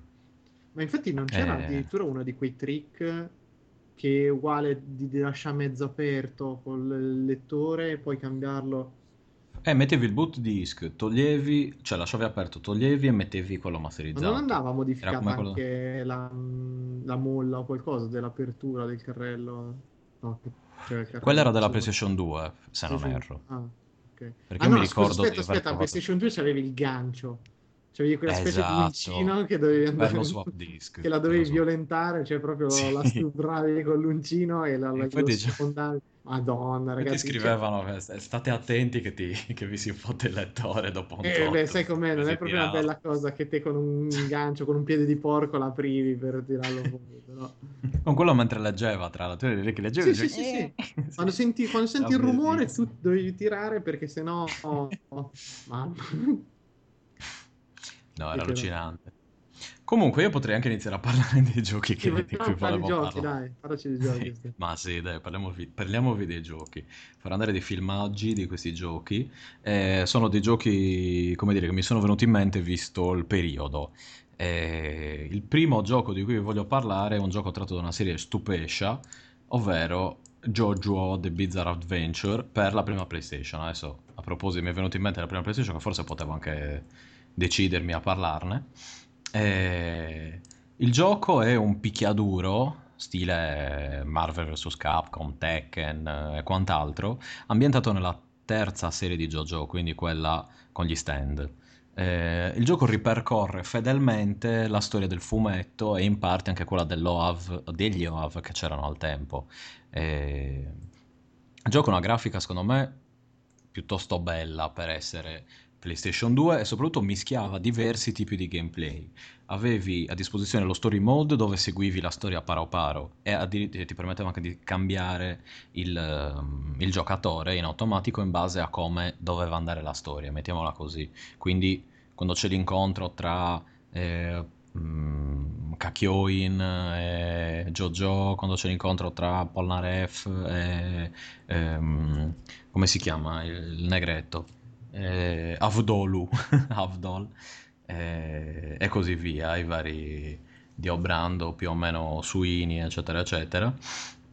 E più un, un, il versus mode classico dove ti scegli il personaggio e lì puoi scegliere tra praticamente tutti i personaggi della terza serie, tutto sommato, in maniera abbastanza oculata, cioè rispetto ai giochi di Dragon Ball dove avevi, negli ultimi giochi di Dragon Ball c'erano proprio cani e porci, cioè potevi scegliere Bulma contro Freezer, terza trasformazione, cioè proprio cose assurde che magari erano divertenti quando avevi il Mugen nel, appunto in quel periodo lì nel 97 volevi fare Homer Simpson contro eh, non lo so contro il tuo vicino di casa allora lì era, c'era da spisciazzarsi. Fatto sta che invece nel gioco bidimensionale di JoJo le cose erano un pochettino più serie, ovvero iniziavi come picchiaduro normale e continuavi seguendo appunto la storia, ma cambiando gameplay, quindi non solo ti picchiavi con gli altri, ma arrivato a un certo punto, ad esempio nella, mm, eh, nella scena, nella, nel numero, nel momento in cui c'è la sfida con la scimmia, eh, diventa un gioco eh, uno spara spara quindi tu hai il mirino devi sparare alla scimmia che ti tira roba devi sparare alla scimmia e basta eh, simile a come era nel, nel cartone animato. E poi vai avanti e devi, ad esempio, quando sfidi il uh, Terence uh, Darby, eh, hai un gioco di poker, insomma ti mischiava 10.000 tipologie di, di, gameplay unite al picchiaduro per renderti la cosa un po' più eh, variegata. La particolarità era che non solo ti picchiavi normalmente, ma potevi utilizzare anche gli stand, quindi col tasto cerchio, se non erro, eh, evocavi lo stand che picchiava la gente al posto tuo e aveva una sua barra di vita, in questo caso. Dopo che veniva picchiato un tot, spariva e dovevi aspettare che si ricaricasse. Eh, il tutto era ovviamente eh, mischiato con eh, immagini prese dal fumetto, tutte a colori, con delle parti un po' 3D. Eh, il 2D utilizzato è simile a quelli dei, di un King of Fighter, diciamo. Il gioco lo ebbi in maniera poco originale, visto che era in giapponese, e... ed era bellissimo, cioè non capivo niente di quello che stava succedendo, ma era, era comunque stupendo giocarci, e poi sfide infinite con mio fratello che saluto, e, e così via. È un gioco secondo me fantastico che infatti lui è il gioco di cui va- andrò a parlare dopo, vorrei... Mm, fare un, un walkthrough, un gameplay, insomma, del, del coso perché, del, della partita, perché sono giochi davvero divertenti sia da giocare ma anche da vedere, perché in mezzo alla, al tutto ci sono le cutscene, ci sono eh, tutto un insieme di cose che se sei appassionato di JoJo e di picchiaduro è il meglio che, che c'è.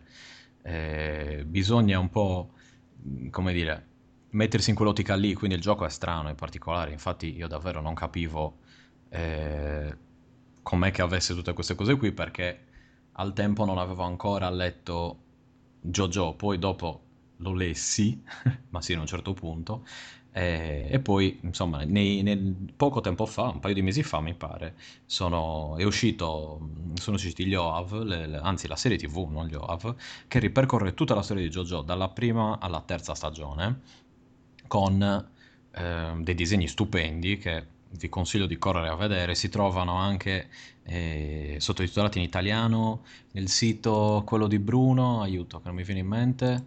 Eh, Mirko, Crunchyroll. Crunchyroll. Ecco, su Crunchyroll dovreste, se non erro, trovarlo anche in italiano in qualità ottima. E, è davvero disegnato stupendo e segue proprio la storia uno a uno. Cioè, quindi scordatevi Vicky Oav. Ah, quindi dall'inizio ricomincia. Dall'inizio, cioè oh, volendo dalla prima stagione. Che questa è una eh. serie che mi ha sempre incuriosito, però l'ho sempre trovato un casino della miseria da seguire. Sia, dico, comincio l'anime, no, aspetta, perché quello racconta del nonno, del cugino, delle cose, non è possibile. I fumetti erano talmente usciti, talmente tanti, ormai sì. quasi introvabili, poi proprio sia cartacei che... Allora è una serie che proprio ho sempre trovato ostica da avvicinarmici tantissimo se mi dici così, però ecco, mi sparerò finalmente un anime che spero di capirci qualcosa. No, allora, secondo me, vabbè, il fumetto si trova anche in maniera un po' truffaldina, diciamo, gli scan in italiano. Però, per non rompersi le palle, c'è semplicemente la serie TV che si può vedere legalmente su Crunchyroll, se non erro. E volendo c'è anche la possibilità di... Ah, ecco qui, Backsoft. Linka, dovrò metterlo nei... nelle note il, il sito di, eh, di, Crunchyroll con la parte su JoJo. E la serie TV invece è molto più, cioè nel senso si segue tranquillamente. E sta- le prime due stagioni sono un po' particolari nel senso che non ci sono gli stand e utilizzano questa eh, energia Amon per combattere i nemici, però sono molto divertenti, molto interessanti. Prima, la prima prima era quasi una, un, una storia di caccia ai vampiri, la seconda è già più una via di mezzo tra ci si massacra di botte, la terza è stupenda ed è quella del, degli stand, appunto, dove vanno in giro per il mondo. Seguendole poi ti rendi conto che tu hai a che fare con la famiglia eh, Cujo, quindi dove si chiamano appunto Jotaro Cujo, Joseph Joestar, tutti Joe, Joe, eccetera, eccetera, da cui prendi il nome, e sono il bisnonno, poi c'è il nonno, poi c'è il figlio, poi c'è il padre, poi c'è la figlia più, più avanti quindi è come dire una cosa, è una ditta familiare. E... Però comunque merita, ecco. Secondo me l'anime è un po' più... Cioè vabbè, il fumetto è sicuramente più veloce perché vai te lo leggi alla velocità mm-hmm. che vuoi tu. Ma è invecchiato male secondo te? Ste, il fumetto... Ha il... i suoi 20 anni, anche di più ormai. Eh sì, beh, fine anni 80, se guardi come vanno in giro vestiti ti rendi conto che sì, cioè, che... Giappone anni 80, fine anni 80 che Ah, mm. Diciamo che sono particolari, quindi più o meno regge come, come cosa perché è talmente strano che... È eh, un po' fuori dagli Sì, però vabbè, vedi che sono anni 80 per come sono disegnati, eccetera. Regge, per, sì, regge. È, eh, però è lunghissimo. Se uno vuole leggersi il fumetto, appunto, se, seguendo paro paro dove è arrivata la serie TV, siamo arrivati appunto alla terza stagione, quindi con la fine eh, di, ehm, della, della, guerra degli cioè, no, o meglio, con l'inizio della guerra degli stand dove loro devono uccidere Dio Brando, che è il cattivo già dalla prima serie. Eh, io consiglio l'anime perché l'hanno un po' modernizzato, diciamo, ecco, i fumetti sono in bianco e nero nel, nella prima parte, infatti come fanno notare Cactus, i disegni iniziali erano un po' strani, poi il tratto diventa bellissimo, è vero, cioè all'inizio era proprio un po' grezzo, mm-hmm quello come può essere, non lo so, i Guyver, The Bio Boosted Armor, i primi numeri che erano anche quelli degli anni 80 e il tratto è un po' grezzo. Poi dopo diventano sempre più curati, ombreggiati, eh, ben, ben, disegnati, proprio, è davvero ben realizzato. E la serie TV mantiene comunque tutto quell'aspetto del fumetto con quel, quei colori, quelle ombreggiature, con tutte le cose che però in bianco e nero non si potevano avere, quindi forse aggiunge qualcosa. E idem il videogioco eh, permette di avere eh, qualcosa che insomma, soli- cioè, ti permette di giocarci finalmente, anche perché secondo me è una serie perfetta per, eh, per farci un videogioco. Infatti ne sono usciti diversi dalla PlayStation 2 alla PlayStation 3, adesso dovrebbe uscire un altro su PlayStation 4 se non erro. Sì, ma è Eh, uscito, però non ho capito Poi è uscito? Però mi sa che sono in Giappone. Sì, credo di sì. Perché io ho provato quello per PlayStation 2 e non mi era piaciuto molto, dove però è basato sulla quarta serie, quindi da quella dove c'è, eh, come si chiama? Giorno Giovanna, mi pare. Poi lui rapporto, il, il creatore ha un rapporto strano con l'Italia, quindi inserisce dei piatti, dei posti, del- dei nomi, eh, e più o meno va in giro per, anche la- la- nelle varie serie, soprattutto nella terza, di la verità, va in giro per il mondo con, eh, raccontando gli aneddoti sulle varie culture, e, e tutti, hanno tutti sempre delle trovate eh, geniali, diciamo, per combattere il nemico che utilizza sempre delle, delle tecniche strane. Nel videogioco la cosa non, non è, diciamo, esageratamente eh, trasposta in maniera perfetta, però c'è da dire che effettivamente conoscendo l'anime, se tu sai che, ad esempio, lo stand di JoJo di Jot- Jotaro Kujo e funziona bene solo sulla distanza ravvicinata e ti prendi un personaggio che invece attacca a distanza, eh, puoi riuscire un po' a contrastarlo, ecco, nonostante sia molto forte come forza bruta. La cosa è, appunto, se, se- se ti guardi l'anime o leggi il fumetto e giochi al videogioco hai la cosa perfetta. Sarebbe bellissimo fare tutte le cose e organizzare un torneo dove ci si picchia online, eccetera, eccetera. Però bisognerebbe tirare su roba col Kailera, non, non lo so, ho, pa- ho paura, mettiamola così. Eh, Anche se prima o poi.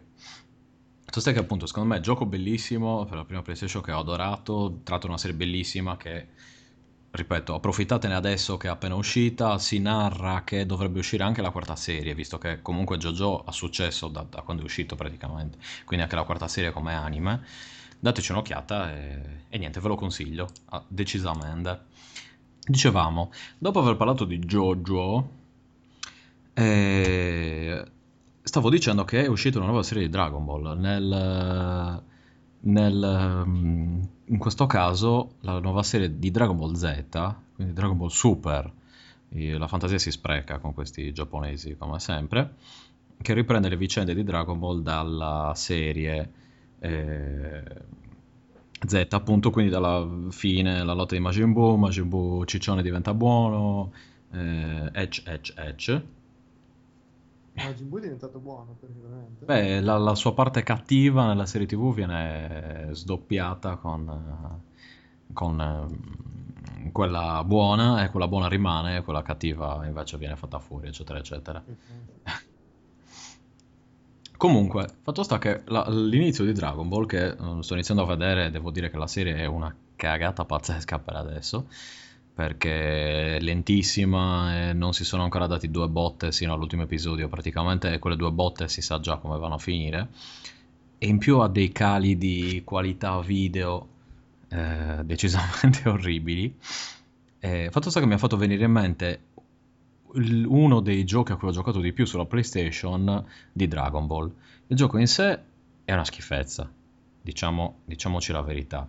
Ha utilità solo a livello di, mm, come dire, nostalgia forse, ecco, anche perché era il primo gioco di Dragon Ball 3D. Eh, chi sta guardando la diretta potrà apprezzare, eh, purtroppo, ecco, l'audio lo tolgo perché fa schifo, la qualità dei poligoni, che sono grossi come delle banane più o meno, e, e soprattutto è basato su quell'altra serie di merda che è Dragon Ball GT, che ha praticamente rovinato il eh, franchise di, di Dragon Ball, rendendolo una cosa inguardabile. Fatto sta che a suo tempo fece Scalpore, appunto essendo 3D e avendo dei personaggi della serie di GT che non si erano ancora visti in Italia a suo tempo, perché più o meno il periodo era quello post eh, fine del fumetto, una roba così. C'era forse la serie TV, ma forse non erano neanche arrivati a Dragon Ball Z o qualcosa di simile. Era una delle 10.000 riedizioni.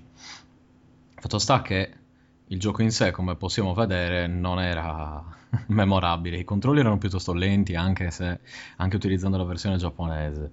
E- ritmo frenetico d'azione. sì, proprio, cioè, cose incredibili. Qui non si vede bene in questa versione qui, adesso carico l'altra, sempre che non mi si incasini tutto il Gesù Cristo, e forse da lì si vede un po' meglio il, la tipologia di, di, gioco qui dalle, dalle mosse speziali.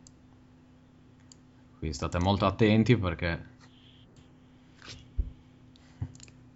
Ok, togliamo l'audio che è orribile, anche questo audio giapponese. Nemici, alcuni nemici, alcune cose erano anche di, di Dragon Ball Z, non erano integralmente di, di, Dragon Ball GT. C'era appunto Majin Buu, c'era Veget, Vegito, chiamatelo come volete, insomma l'unione tra eh, Vegeta e Goku.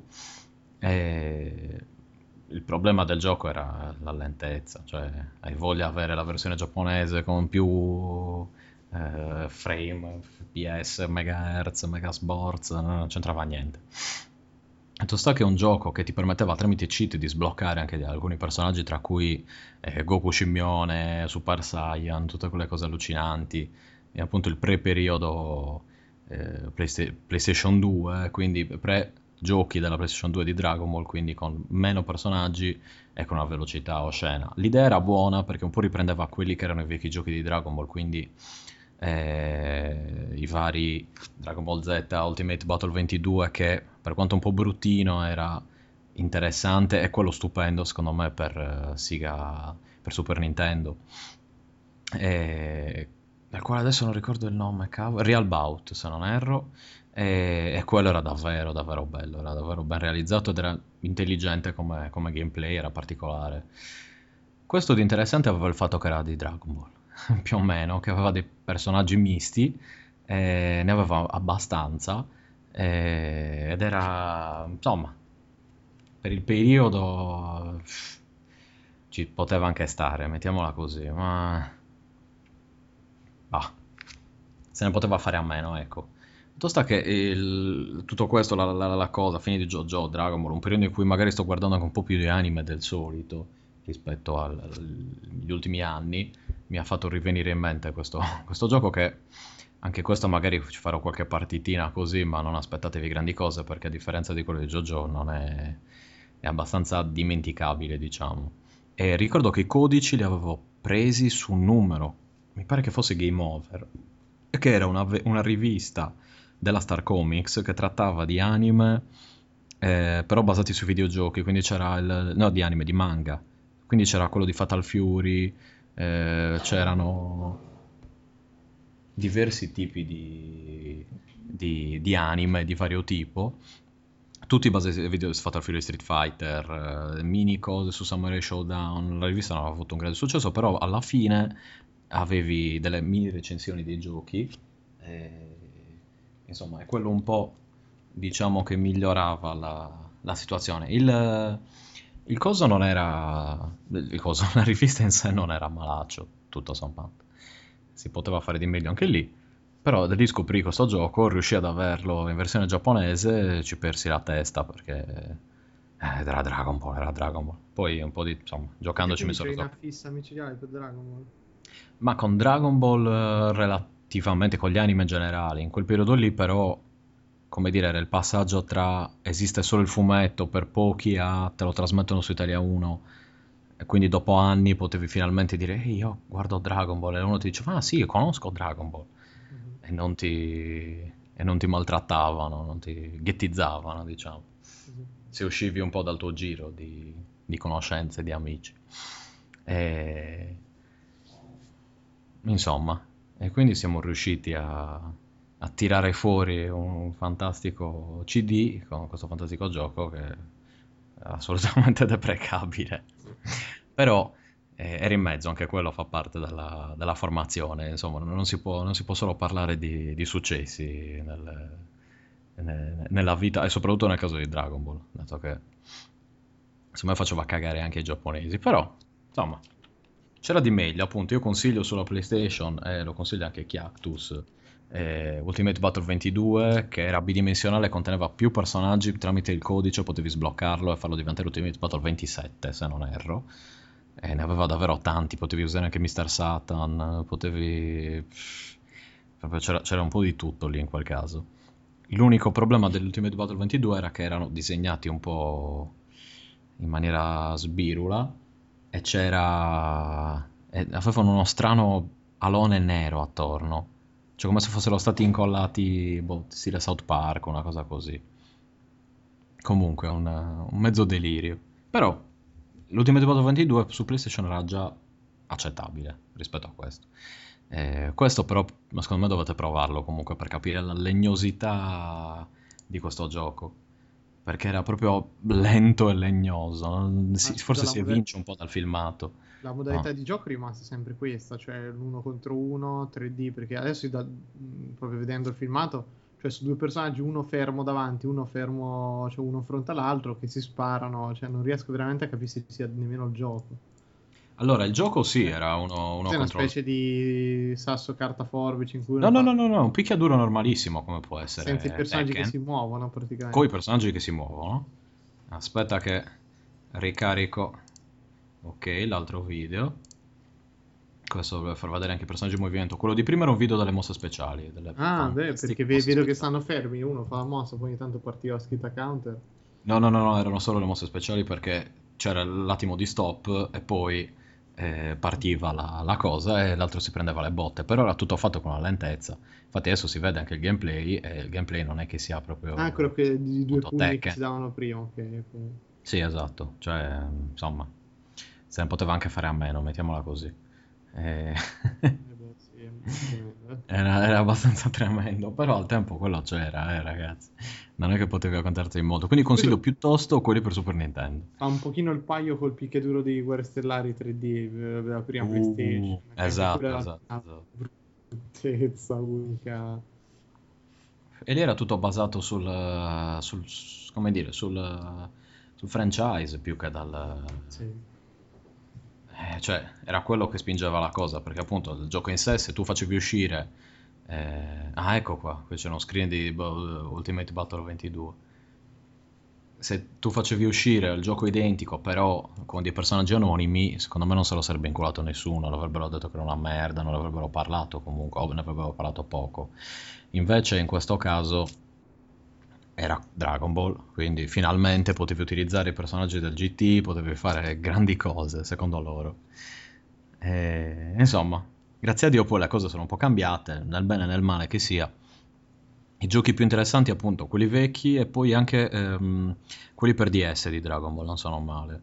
Un misto picchiaduro, GDR, queste cose qui, ricordo lo storico gioco di Dragon Ball e, ah, su- con le carte in, ehm, che all'inizio era solo in giapponese, però poi c'era la ROM tradotta in inglese, poi anche quella in italiano, dove tu usavi- utilizzavi solo le carte per gli attacchi, non non era un picchiaduro, dovevi solo dare botte con l'altro. E quello non era malaccio, ma la cosa fantastica era eh, divertente in Dragon Ball GT Real Bout, eh, sì, questo Dragon Ball GT, dove potevi, quando eh, sparavi la Kamehameha e anche l'altro sparava la Kamehameha, c'era il classico scontro, una sfera contro una, una onda contro l'altra, e tu dovevi pigiare il bottone stile track and field per riuscire a contrastare quella dell'altro, che Ma per pomparla di più, quindi. Esatto. Che tra gli amici è, è anche divertente quando lo fai, eh, insomma, uno contro l'altro, però quando eri contro il PC perdevi, perdeva di interesse la cosa. E niente, non voglio continuare a parlare di questo gioco, vi prego. Basta, Mm. basta. È troppo brutto per me. E, e niente, quindi questi sono i due simpatici giochilli che porta sto giro. Chi se li ricorda, chi non se li ricorda, non c'è nessun problema. E vi consiglio solo quello di JoJo. Sinceramente, questo era più. Anche qui era più roba da. eh, come dire, nostalgia più che per il gioco in sé. E, e niente. Mircotto, mi sa che passiamo a te. Allora, guarda, L'altro io ospite mi sa che è morto, adesso non, lo so, non, non lo Mi vedo senti? attivo. Sì. Sì, io ti sento. sono qua. Sì, sì, sì. Allora, e...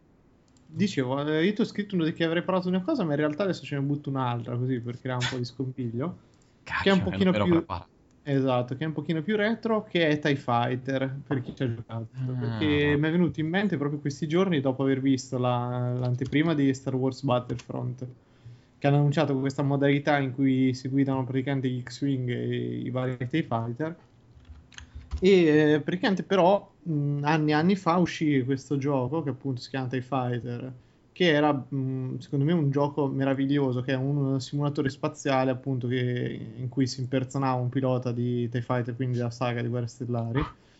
E, però aveva la particolarità di essere intanto uno di quei simulatori che andavano di moda che poi sono completamente spariti. Io non, non mi ricordo proprio quasi più niente, forse qualcosa di, di aeroplani è rimasto per qualche anno, ma poi ormai sono tutti spariti. E il gioco però era veramente bello, uno perché ti immergeva subito dentro la, l'atmosfera di Guerre Stellari della trilogia quindi classica. E c'aveva in più una cosa che secondo me era il vero punto di forza del gioco, che era un gioco molto impegnativo da padroneggiare perché avevi bisogno del mouse, ma anche di praticamente metà tastiera perché cioè, dovevi andare a interagire tra una co- un, varie cose che erano la velocità della, dei motori dell'astronave ma anche gli scudi. Eh, e questi scudi tu li potevi potenziare, cioè toglievi forza ai laser e, ai motori e davi forza agli scudi. Quindi c'era tutto un gioco proprio di bilanciamento delle varie risorse dell'astronave che non, non ho mai più trovato né visto prima in nessun altro gioco. E cioè tutta una serie di feature molto interessanti perché rendevano fattibile proprio gli inseguimenti e le cose che tipo quando tu ti mettevi dietro un'astronave nemica premendo un tasto la, la, la strana tua si adeguava alla velocità dell'altra, quindi riuscivi a stargli dietro, però l'altra magari poteva accelerare, quindi eri costretto anche tu ad accelerare ulteriormente per stargli di dietro. Quindi si creava tutta una serie di meccaniche di gioco molto, che secondo me erano molto complesse in realtà, proprio per questa gestione, tant'è che io ai tempi ci giocavamo addirittura in due, perché poi col mouse uno muove normalmente la visuale a 360 gradi e però, come dicevo, con la tastiera e tutti i comandi. E a volte faceva molto comodo avere anche uno che ti gene- muoveva gli scudi o la potenza dei motori o dei laser a seconda di dove ti servivano. Quindi c'era un pochino anche questo punto di vista del lato quasi social o comunque del giocarlo in compagnia che era molto, molto interessante. In più c'aveva tutta una serie di missioni che erano varie. Era molto molto vario come gioco perché ti costringeva poi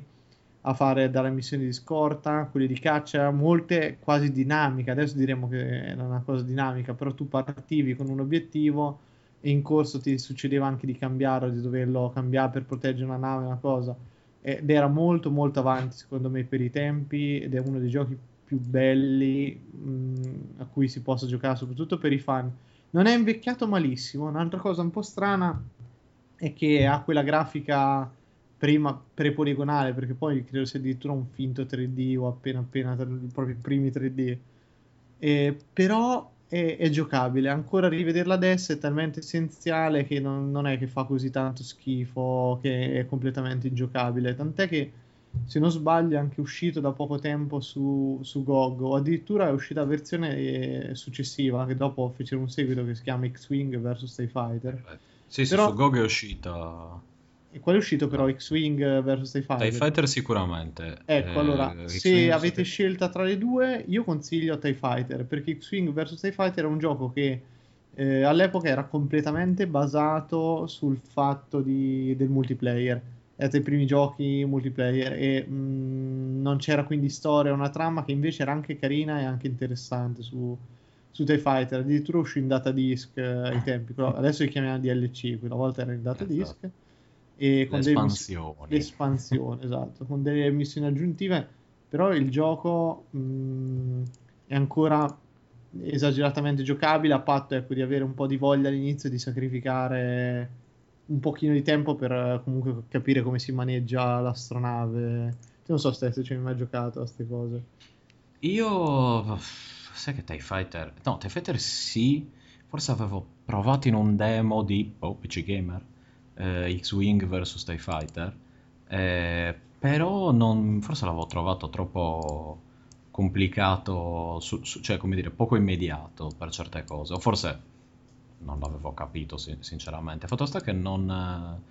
Cioè, quello che avevo giocato di più era stato um, Rogue Squadron, che ah, poi è uscito eh. anche su, ah, su sì, Nintendo sì, 64. era molto più arcade, qui c'è, c'è sì, tutta la parte simulativa. Ah, eh, scusa, chiede Master Goron se era mh, dentro al TIE Fighter. Sì, sì, è proprio simulatore, diciamo, in prima persona, cioè tu sei il pilota.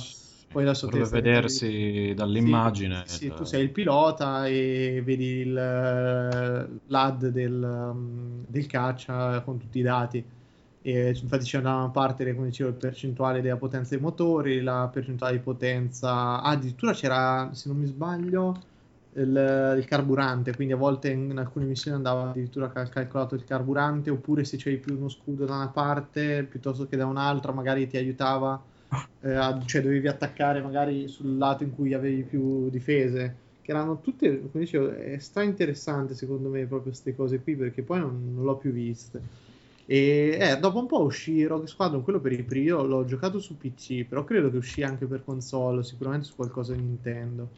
Eh, Nintendo 64 non ne sono certo. Sì, a me, per me era molto bello anche quello, devo essere sincero, nella sua semplicità eh, di, era praticamente la versione istupidita di TIE Fighter alla fine, cioè anzi la versione arcade dove TIE Fighter era il simulatore, lì era, c'avevamo proprio una svolta completamente arcade e guidavi varie, vari mezzi sempre di guerre stellari in vari pianeti, però ce n'è uno che parte, che, cioè, che parte molto bene, che è il primo livello, che è sulla battaglia di Hot quindi te con esatto. lo, lo speeder dovevi legare i camminatori.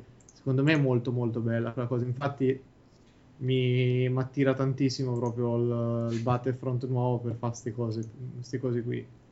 Io mi ricordo sempre che io ho giocato su PC, non su Nintendo 64 a Rogue Squadron e diceva sempre No target with the harpoon, no target with sì. the harpoon. Io continuavo a cercare di premere, forse era X mi pare, per sparare l'arpione per far cadere i cosi, gli atti e sì, sì, gli elefanti, no, diciamo. Non era facile per niente. Da... Beh, non era, come dire, al tempo poi cioè, dovevi leggerti magari il manuale, guardare qualcosa, ma mi sa che io ne avevo una versione presa da un Twilight. Mm-hmm. Quindi, comunque si trova X-Wing vs TIE Fighter a 9 every su eh, GOG, sì, oppure tutti gli X-Wing Special TIE Fighter Special Edition X-Wing vs TIE Fighter X-Wing Alliance a 36 every. Sempre e su GOG. Detto tra di noi, bellissimi, ma non li valgono. Eh. Eh. proprio avere una passione pazzesca, pure io che ero tentato quando quando ho visto il prezzo, insomma, è un po', è un po tanto, ma tanto tanto, perché addirittura molti sono un pochino castrati, mancano delle parti. Qui dovrebbero essere, vabbè, cioè, cioè, volendo, non so perché tra l'altro, no, non so perché, lo so perché purtroppo, mi ha messo GOG in tedesco e c'è Geld zurück Garantie, Gilt eh. 30 Tage nach dem Kauf, quindi vuol dire che avete vi ritornano i soldi indietro entro, entro 30 giorni se vi fa molto cagare. Ah, bene, allora. Potete buttarci un occhio, dai. E... Mettiamola così. Bene, e poi vado all'altro gioco invece. Ho sì. rigiocato, questo è un po' più recente, ho rigiocato Metal Gear Peace Walker. L'ho, io l'ho giocato sulla collection in cui c'è anche Metal Gear 2 e il 3 per PlayStation 3, però lo giocai anche su tempo su PSP perché uscì credo intorno al 2010 o 2011 Forse Quindi il, il, camminatore della PP, giusto? Sì, più o meno. E allora, secondo me eh, il miglior Metal Gear che ha fatto, allora, quando uscì a suo tempo era praticamente un misto tra l'ingiocabile e l'imbarazzante, sia perché graficamente non è che era un capolavoro, ma soprattutto perché era ingiocabile a livello di controlli, perché il gioco ti presentava comunque la classica telecamera, comunque il classico schema di comandi con, uno, con una levetta muovi e con l'altra dovresti girare la telecamera. Peccato che la PSP non aveva le due telecamere, le, eh. le due levette. Quindi eri costretto a ruotare con i tasti tipo col pad analogico, se non mi sbaglio. Comunque c'erano tre combinazioni di tasti, una peggiore dell'altra, in cui proprio il, soltanto il fatto di riuscire a partire, a capire come muoverti, sparare, perché poi c'è tutta quella serie, ti sdrai, puoi mirare, puoi mirare con il lock, devi ricaricare, era un casino della miseria, cioè è uno scoglio pazzesco che io non ho quasi più incontrato. Già proprio tutta la serie Metal Gear c'ha questo problema, secondo me, con i tasti, che solo nel 4 hanno un po' risolto perché non è spiegato bene, non ci sono mh, tutorial, poi quei pochi che ci sono non ti aiutano proprio a imparare bene e così. Però Peace Walker secondo me è un gran gioco e uno perché forse c'ha la storia che più di tutti è terra-terra, cioè ci sono poche stronzate metafisiche, cioè è, è pieno eh, di roba alla Kojima, o comunque giapponese in generale, però la storia rimane un pochino più ancorata anche alla real- pseudo-realtà storica e si basa tutto sul ragionamento del deterrente bellico, che poi è quello che mh, ruota proprio attorno agli anni 60-70, soprattutto a guerra fredda, che si ba- dovrebbe basare L'equilibrio su... della paura. Esatto, che se tu sai che io sono armato fino ai denti e tu sei più armato di me, non ci facciamo niente perché sennò finiremmo tutti. Comunque... Però intanto ci armiamo come dei disgraziati. Mm. Detto proprio in maniera sbagliata sicuramente. E... Però il gioco, per... allora, intanto abbandona completamente la struttura aperta del... degli altri giochi, soprattutto del 3 e, e torna praticamente a una missione, a quasi un livello, un, game, un level design praticamente a missioni singole, in cui voi all'inizio della missione scegliete l'equipaggiamento, scegliete le mimetiche che volete utilizzare e eh, ogni missione appunto ha, sua, ha il suo obiettivo. Eh, le missioni sono corte, proprio da quel punto di vista sfruttava proprio il discorso del della portabilità di, di, PSP per avere queste missioni corte della durata massimo massimo di un quarto d'ora, 20 minuti. E questo secondo me è un bel pro. Abbandona completamente tutto il discorso dei filmati che la gente ha criticato fino all'inverosimile perché erano effettivamente un'esagerazione pazzesca eh, su Metal Gear 4 in favore di delle scenette animate con eh, simil fumetto praticamente in cui ogni tanto mm. viene chiesto però al giocatore di intervenire con dei pseudo quick time event. E qui compare poi tutta una serie di feature, che, di caratteristiche che ritroveremo poi penso nel Metal Gear nuovo, tra cui la base, la gestione dell'equipaggiamento, quindi cioè, addirittura si, possono, si crea praticamente questa base che diventa una, una pseudo hub, eh, in realtà non esplorabile, cioè una schermata manageriale e basta però lì dobbiamo cominciare a gestire tutte le nostre truppe perché durante le missioni possiamo rapire in maniera piuttosto brutale perché una volta storditi i nemici possono essere legati da un palloncino che li porterà nella nostra, nella nostra base dove a seconda delle loro caratteristiche potremo impegnarli nel settore di ricerca e sviluppo oppure la mensa e ognuno contribuirà diciamo a sviluppare nuove armi eh, oppure portarci dei punti, più crediti e robe varie. E, no, e, non è, per quanto molto semplice anche lì, è carina la parte gestionale, non è noiosa e ogni tanto fa, è un buon inter- intermezzo, diciamo, tra una cosa e l'altra. E la storia si evolve in maniera, come dicevo, carina, le missioni sono varie, c'è un bel crescendo nel gioco, c'è piuttosto, varie, c'è piuttosto varietà, pur rimanendo sempre attorno a quei schemi molto semplici, cioè arriva dal punto A al punto B, nasconditi, uccidi il nemico oppure affronta il boss, però c'è varietà e c'è una bella atmosfera. Mm, c'è la possibilità di giocare in coop. Non ho mai trovato nessuno lo, con cui provarla, quindi non vi saprei dire. Però già Ascolta, il gioco. Sì. Ti, scusa, ti interrompo. Eh, eh. d- dove l'hai giocato? Su che piattaforma? Io l'ho giocato prima su PSP, adesso su PS3. Okay. E infatti nel passaggio, nella, nel passaggio nella collection su PS3 diventa facilissimo. Proprio per il fatto che si vede che avendo ripensato, avendo reso i controlli umani è diventato facilissimo proprio mirare headshot, queste cose che erano quasi impossibili o comunque della noia pazzesca, della difficoltà estrema su PSP sono diventate facilissime. Io mi ricordo proprio un paio di missioni in cui ti chiedeva di mirare, c'è sempre una mira assistita, eh? però c'è un, mm. proprio un paio di missioni in cui dovevi mirare dei punti strategici di un paio di nemici, qua è diventata adesso con un sistema di controlli decente è diventato veramente facilissimo, facilissimo. E Mm, comunque il gioco per me è bello, è migliore perché c'è il giusto equilibrio proprio tra missione e azione e comunque varietà. E l'ho trovato piuttosto snello in tutta la faccenda, carina la storia. Me, a me è il Metal Gear che è piaciuto più di tutti poi alla fine.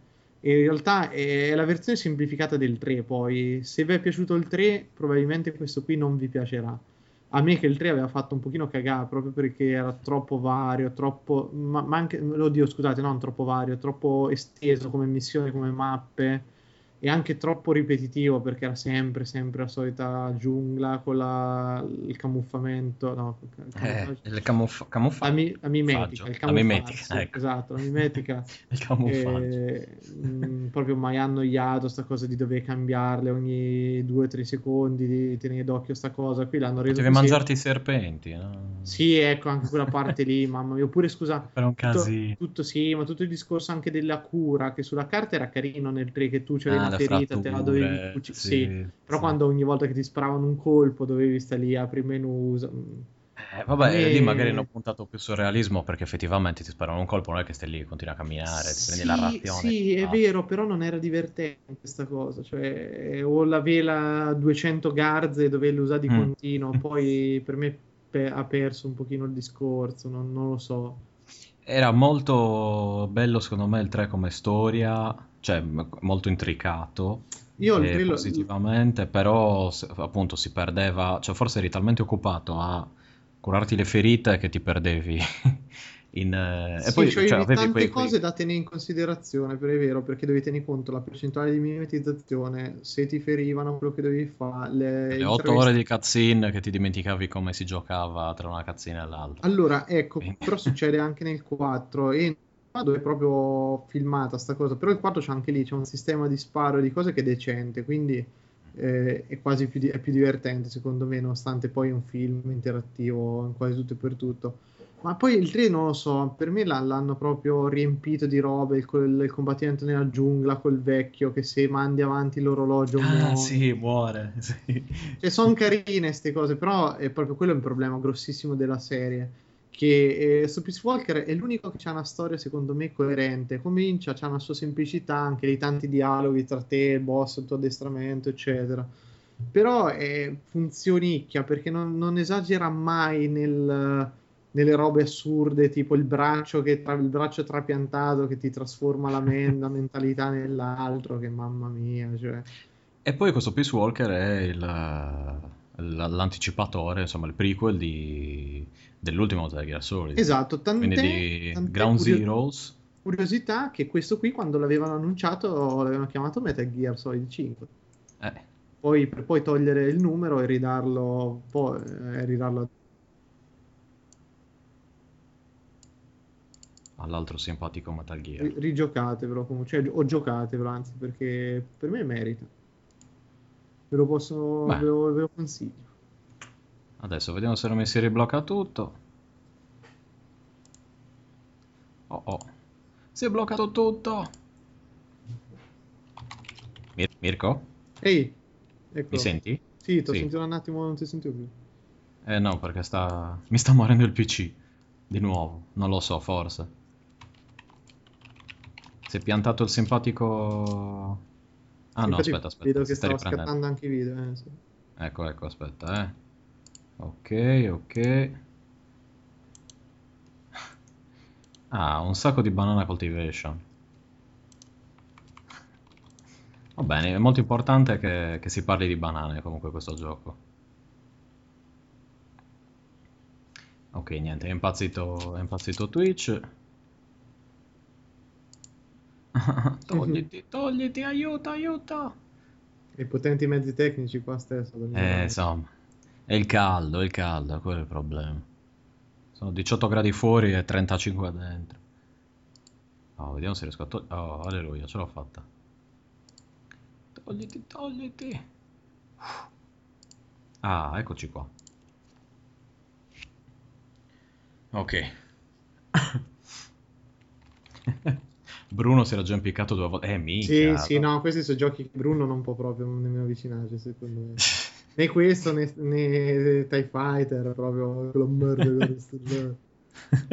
Vabbè, Bruno ha una serie di problemi con eh, quella, quella vena hipster eh, da- di Davide Sì, ma te lo che, sai che che io non gli permette di... posso fidare solo di te dei giochi. Esatto. Io te l'ho detto, gioca, gioca dal gioco di... No, vabbè, gio- gioco di JoJo forse adesso... No, gioco di Dragon Ball. Quello se vuoi farti due risate, giocaci. Anche emulato. Quello di JoJo, insomma, è un po' Ah, risette. guarda, aspe- se voglia di giocare a quello di... Dopo la Che serie TV, secondo me ti viene voglia di giocarci a quello di JoJo. ecco. C'è un attimo Master Goron che parla del livello tecnico. Eh, il livello tecnico è un po' Il livello tecnico è... è- Ah, No, forse il livello tecnico del podcast. Mi riconosci? Mirko mi riconosci. Eh, non vedo la Attenzione. faccia, quindi no, se scusa adesso un attimo il nome. mi- Ma ho detto io, Liquid? No, non sei tu. Vediamo chi è questo Master Goron, adesso lo scopriamo. Adesso la rivelazione di Master Goron in diretta. Livello te-. Oh ragazzi, volete un livello tecnico migliore? Eh, sganciate, cosa volete che vi dica?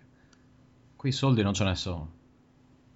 Mi devo arra- arrabattare con due PC per Ah, adesso. il livello tecnico di Stefano. Di Stefano. Eh, scusa, scusa, niente, ragazzi, io stasera non- mi sono abbassato al livello della trasmissione, non pretendete discorsi troppo Esatto. Complicati. Feria di Destiny. Ma è... No, Non è Lolly, è Simone, Ah, ma no, no, la piccola fiammiferaia di Destiny. È Simone Cognome, Simone, che è venuto a esatto. cagare il cazzo. Ah.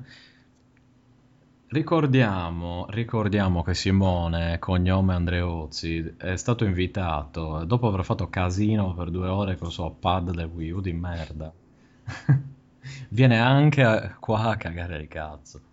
Mentre invece, come si può sentire, Mirko è un signore e c'è silenzio in sottofondo. Faccio più casino io che i coniglietti. Dove l'hai messi stasera, Ste? Eh, sono, no, sono in giro a fare danni, come al solito. Stanno spacciando. Ha detto Simo che è un decimo dei tuoi spettatori, Stefano. Adesso è un nono. Sì, c'è, un, eh, c'è un'altalenanza abbastanza impressionante. Bene, quindi comunque Peace Walker... eh, Allora, io vi consiglio una cosa. Se non avete voglia di giocare a Peace Walker, eh, andate su YouTube e cercate Peace Walker Story. Ma no, e ce, ne sono- ce n'è più di uno. No, vabbè. Guarda, è, è più divertente da giocare che da vedere, anzi, Sì, proprio, sicuramente. Proprio perché, ve- proprio perché è veloce poi, cioè queste missioncine ve, ve ne fate 3-4 al giorno e in 5 giorni lo finite tranquillamente, senza tante robe. Io do l'alternativa come cosa? Come si chiama? Quello che ha, che ha visto il filmato di, di Last of Us e ha detto che era una merda dopo aver visto il filmato del il walkthrough di tutto il gioco. Come si chiama? Eh, boh, ce ne sono tanti, credo che ci sia gente che ci fa pure recensioni. Pocotto, Pocotto, Pocotto. ecco. Pocotto che salutiamo, che dopo... Quindi io, io, se volete dare un giudizio guardatevi semplicemente il filmato su YouTube dove c'è tutta la storia, ovvero un po' di gameplay con tutte le cutscene unite che Sì, vi sì, racconta tutta vero. la Con i storia. dialoghi salienti, cioè proprio hanno tenuto. E ce ne sono di due versioni, una più lunga e una più breve. Relativamente durano un'oretta, eh, comunque in media, quindi tenetevi pronti. E Se volete anche voi un giudi- d- dare un giudizio su questo gioco con cognizione di causa, guardatevi semplicemente il filmato su, su- su YouTube e potrete farlo, come sempre. Come, come duo può fare in questi casi dalla stampa specializzata, direbbe il, il piccolo Davide di Free Playing, che salutiamo. E niente. Quindi, vabbè, mi è fregato con TIE Fighter perché non mi aveva preparato niente, Eh, ma a lo livello so, tecnico comunque, a quanto dice Simone, è basso. Adesso inserirò de- del rumore di pad in sottofondo. Vediamo adesso. Vedremo un po' le cose. quindi lo consigli, si trova quindi su PlayStation 3, giusto? Sì, nella collection, Eh, sì, nella anzi si collection. trova in due collection, se mi ricordo bene, che una è la Metal Gear Collection, HD Collection, e l'altra dovrebbe essere la Metal Gear Legacy Collection, che, hanno fa- che è un'edizione che hanno fatto per il 25esimo di Metal Gear, che addirittura raccoglie forse anche l'uno, non vorrei dire una cavolata, però sono queste due collection, le trovate una ventina d'euro ormai, tranquillamente entrambe per PS3. C'è allora la collection Master, eh, sì, Master Metal Gear Collection c'è anche su 360, me lo ricordo perché l'avevo, Ah sì sì sì. sì. e quindi potete approfittarne se volete. Allora, aspe- aspetta, ecco, l'HD Collection ha eh, Metal Gear 2, 3 e Solid e Mhm. sì, Peace Walker, mentre la Legacy dovrebbe avere anche il 4, se non dico una cazzata. Eh, allora, c'è Metal Gear 1, Metal Gear 2, eh, Solid, sì, Special Mission, Metal Gear 3, addirittura una e due, sì, anche il 4, ci sono tutti, quindi tutti, tutti, tutti. Se proprio volete tutti Metal Gear, dovete prendere quello. E vorrei ricordare la bellezza del primo del- di Metal Gear Solid, con le sue trovate geniali come dopo la scena di Revolver Ocelot della tortura legato al lettino con l'elettricità dove dovevi premere ripetutamente, mi pare triangolo o X, Sì, eh, sì, dove sì. ti stancavi tantissimo, ti diceva "Ah, adesso poggi il controller sul braccio così Mm, i naniti ti, sì, sì, ti, ti faceva la sistemeranno tutto", vibrazione. e faceva la vibrazione. Sì, ma io Aveva boh, delle trovate qui- geniali. il primo- Sì, il era era divertente, geniale. era talmente metagioco a volte che era assurdo. Però io ti dirò che ho sempre preferito in Metal Gear quelle parti lì, che poi sono stupide così, che quando ti comincia a fare tutto il pippone super serio, in cui dice che hanno tirato fuori i cadaveri, ti ricordi, abbiamo tirato fuori il cadavere di tuo nonno, che poi si è proprio arenata, quella storia con la scrittura si è arenata, credo, dopo il 2, loro non sapevano più come cazzo farla andare avanti sta storia, quindi hanno cominciato Eh, a cercare. Sì, però hanno cominciato a tornare indietro, a incasinare cose, per cui tutti i personaggi sono uguali, non capisci più chi è il nonno, il padre, il cugino, cioè sono tutti la stessa sono tutti i cloni di Big Boss, tanto sì. tu vai tranquillo. Poi li quindi... chiamano, li, a un certo punto tutti i boss li chiamano, sì. hanno tutti la be- uno perché ha la benda sull'occhio, uno ce l'ha di là, uno ha il pannolino sporco, porco giù. No, vado l'hai trovato geniale. Perché lì allora, vi rimando invece. Allora, ah. aspetta, Simo ci dice: dipende dai momenti. Per esempio, il dramma di Grey Fox era molto bello, ma infatti c'ha proprio quello che secondo me Metal Gear ha il grosso difetto di avere delle belle situazioni o comunque di saper creare dei momenti belli. Però sono inframmezzati da una lungaggine incredibile e da proprio de- delle cose che in qualsiasi loro si, vantano di fare sta cosa che è ah, un film interattivo, il cinema, ma se tu vai a vedere quello è cinema di serie Z proprio, cioè veramente Sharknado c'ha una, una trama più profonda dei Metal Gear se ti fermi ad analizzarle, perché Metal Gear so butta lì 500 miliardi di robe, però poi gli riesce delle cose, sì, la, la, storia del ninja dei Metal Gear 1 era bellissima, ma a me, devo essere sincero, pure le, le parti con Raiden comunque in Metal Gear 4 sono belle, cioè il personaggio l'hanno costruito decentemente. Sì, sì, ma eh, è pieno di momenti, cioè secondo me tutti i Metal Gear vanno giocato per alcuni momenti, perché il primo io mi ricordo ancora quando c'è un momento in cui tu sei dentro questo ascensore che sta salendo e acc- metti un attimo e ti dici guarda che c'è qualcosa di strano in ascensore. A un certo punto c'era la, la gente con le tute quelle con la mimetica ottica. Ah che bello cioè quindi c'è tutto questo combattimento dentro l'ascensore. Per me quello è uno dei momenti di gioco più, più belli de- degli anni degli ultimi anni ma de- del gioco moderno perché lì ti crea delle situazioni bellissime oppure certi scontri come, che sono impegnativi lo stesso scontro che il ninja si sacrifica sono belli. Cioè sono proprio a livello epico i giapponesi riescono a fare delle cose che comunque hanno ancora ne, una, una, discreta eficità in certe scene. Gli americani non ce l'hanno mai fatta perché vi, vi giocate un Gears of War che è proprio mamma mia, lì, lì c'è il momento più epico è quando c'è il nero giocatore di football si fa brillare, che è una roba che porco Giuda. Cioè... Ah, ecco, Alaska ci fa notare che Meryl nel primo Metal Gear Solid, secondo l'artbook ufficiale, ha 10 anni. No! Aspetta, forse Secondo primo... l'artbook ufficiale. Ma scusa, il primo, quello lì per MSI. No, se dice prima Metal Gear Solid, in teoria dovrebbe essere quello per PlayStation, perché gli altri sono solo Metal Gear. Il ah, Solid era dato dal fatto che sì, fosse... Sì, per... Esatto. E... e... io mi ricordo anche il coso che potevi vedere Mary le mutande. Sì, se entravi e uscivi dal coso per eh, ma c'è pure scusa, sei solda- volte. soldato con la diarrea che per tutto Metal sì. Gear Solid 4 c'è questo che deve cagare in giro. Che... Oh, no, quello era. Dai, aveva, aveva delle trovate. Ha sempre avuto delle trovate geniali Metal Gear Solid. E forse si è perso un po' troppo sulla verbosità di certi temi e di certe cose, ma anche lì vi rimando ad alcuni interventi vari di Luigi, grande appassionato di Metal Gear, su eh, Kojima, eccetera, eccetera, che il suo rapporto con la guerra, bla bla bla, insomma, i vari pipponi di Kojima riguardanti tutte queste cose qui che lo portano poi alla sua passione per Hollywood, a creare prodotti di questo tipo. Quindi... Ma eh... sì, sì, ma che secondo me lui ha perso proprio di vista, cioè... Ehm, allora, è uno che ha studiato un po' regia perché io stavo riguardando proprio prima puntata alcuni filmati di Metal Gear 1 e ha un, aveva proprio una costruzione della scena, delle cose che quei tempi non si vedeva, cioè io non mi mm. ricordo veramente niente, perché poi cos'era? Quasi in contemporaneo del primo Resident Evil, cioè comunque telecamera fissa e inquadratura statica, queste cose qui. Beh no, del secondo mi fa un po' del successivo del primo. Pare di sì. No, forse a metà tra i due. Comunque il primo mi sa Comunque diciamo che era quella no, generazione di quegli action sì. adventure, no? Lì ancora il 3D non c'era, cioè pure lì era il primo gioco in cui tipo quando era tutto come diciamo telecamera fissa eccetera, però quando ti chinavi sotto che dovevi tipo strisciare sotto la cosa switchava in prima persona. E aveva delle cose che erano veramente veramente ah dice che dice Simone, Simone era, eh, ah. e, ma strano. E comunque vabbè e a parte questo, cioè, a due anni dopo, sì, tre anni dopo... Ah, ecco. Mazza.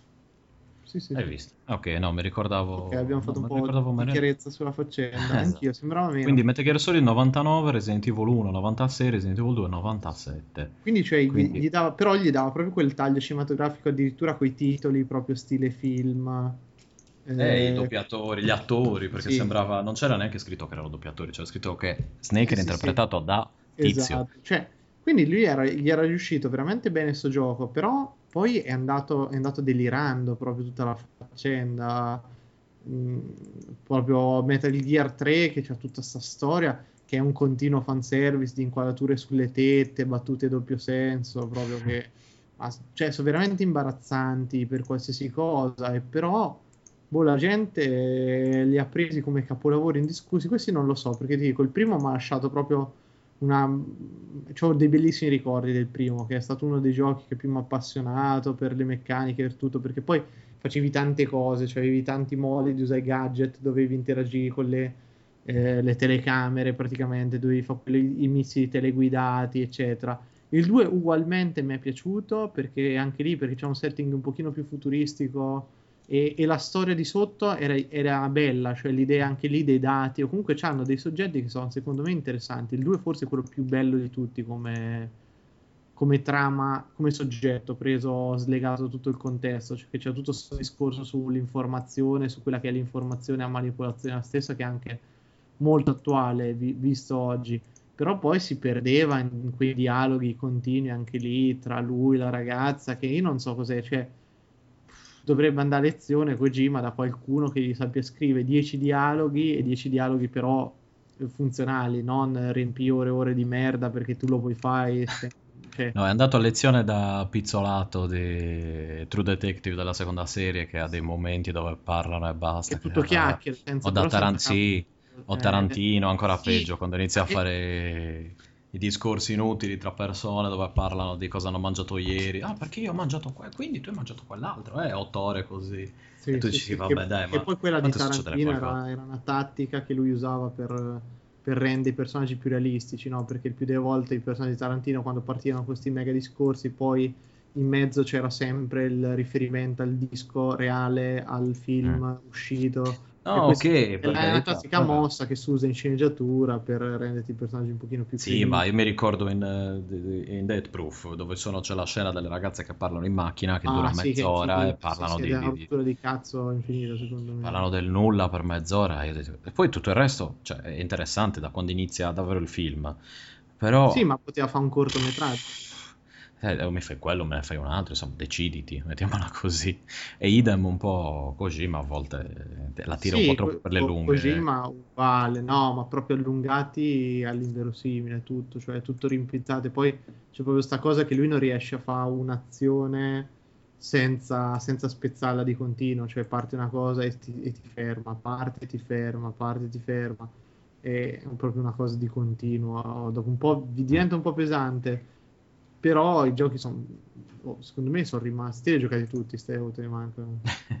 A me manca il 4, a dire la verità, e gli altri li ho giocati tutti, anche quelli orribili tipo Metal Gear Solid Acid, Ah, eh, però quelli, sì. non li ho... Sì, ma proprio per motivi di, eh, di completezza, diciamo. Quelli non, non li ho Sì. mai portati a termine perché erano davvero troppo eh, acid. Erano per quelli a turni, sembra. No, eh, sì, avevi un sacco di cose strane, io magari cercavo una cosa più simile al primo, al- insomma, a un Metal Gear Solid più standard, ecco.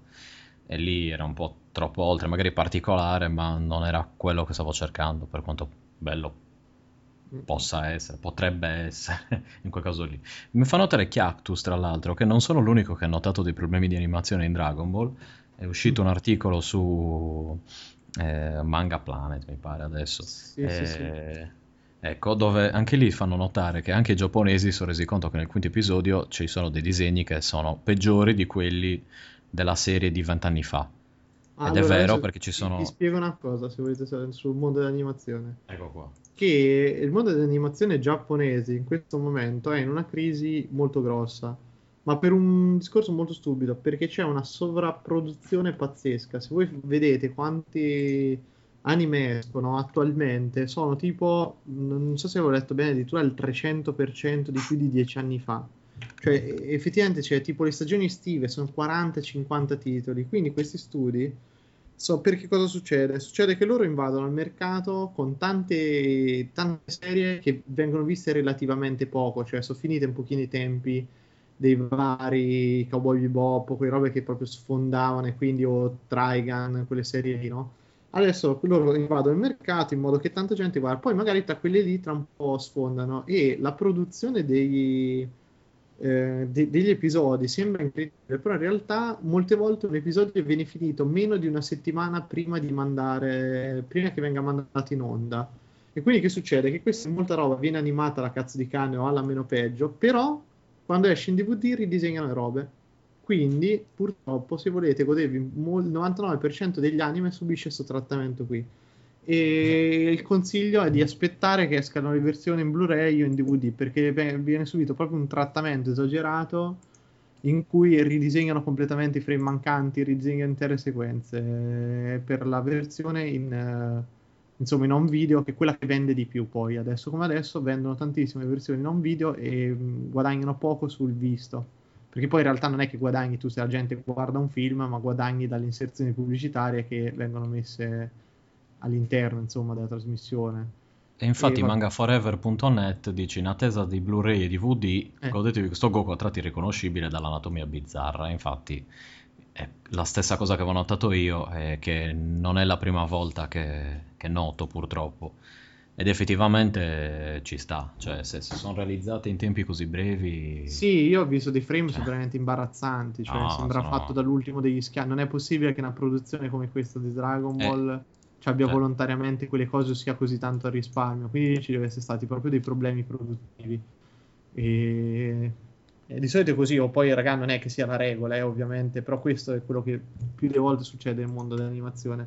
Ne parlavano proprio, leggevo alcuni animatori su Twitter, gente molto molto grossa che proprio parlava di sta cosa sti giorni perché è, è, strano che un brand, è strano che succeda per un brand come Dragon Ball. Eh, però io, io mi dico, ricordo cioè, che. Su un prodotto sì, indie, fan made o che. Però, io, eh, però io mi ricordo tipo Kill, Kill la Kill, uguale, appena mm-hmm. uscito c'erano intere sequenze in cui stavano fermi, ma per interi secondi addirittura quando parlavano non aprivano nemmeno la bocca. Poi ho rivisto la versione, così mi sono scaricato la versione rippata, insomma ed era animato meglio, cioè sembrava veramente qualcosa, non adesso completamente diverso, però eh, c'era un bel salto. Ecco, se non volete una serie che ha di questi problemi, guardatevi JoJo, dove io davvero non ho trovato fotogrammi che fossero, cioè rispetto a quelli di Dragon Ball, proprio questi brutti, non, non, ne parliamo, ma in linea di massima non ci sono dei downgrade grafici, diciamo, sì, tra, i vari episodi. Esatto, no, no, no, qui quello che vedi nel primo episodio va solo a migliorare, eh, mantenendo tra l'altro il tratto del, dell'autore e migliorandolo in questo caso. E, e, niente, per Metal Gear, ritornando a Metal Gear, quindi Peace Walker promosso, recuperatevi la, la collection e, e, giocatelo con calma e non rompete il cazzo soprattutto.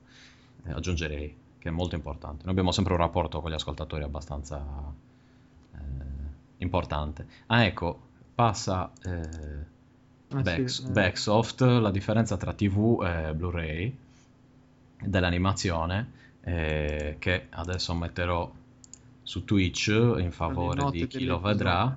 Esatto, tra le note dell'episodio. No, lo metto direttamente su Twitch così chi vedrà il video se lo guarda direttamente. Eh, dove c'è una notevole differenza. C'è da dire che io allora ho visto i Blu-ray delle prime due, ver- delle prime due serie e, e poi invece della serie TV, cioè quella che veniva trasmessa, la guardavo in diretta, diciamo, quindi la terza serie la guardavo in diretta. E non ho comunque notato del, cioè, un tratto così orribile, mettiamola così, o comunque non c'erano delle cose davvero malfatte. E, da, da, cioè, non a livello di Dragon Ball, ecco, mettiamola così. Mm, qui in Dragon Ball era proprio una roba, era una cosa oscena. Se voi vedete le foto vi rendete conto che cioè sembra che l'abbia disegnato io e io non riesco a fare una linea dritta, cioè scrivo tutto storto, in diagonale, eccetera, eccetera. Quindi se lo fate fare a me, ok, però dal, insomma, da, da, quelli da Toriyama, considerando che due soldini penso che li abbiano per pagare i disegnatori, ci si aspetta in teoria qualcosa di più interessante.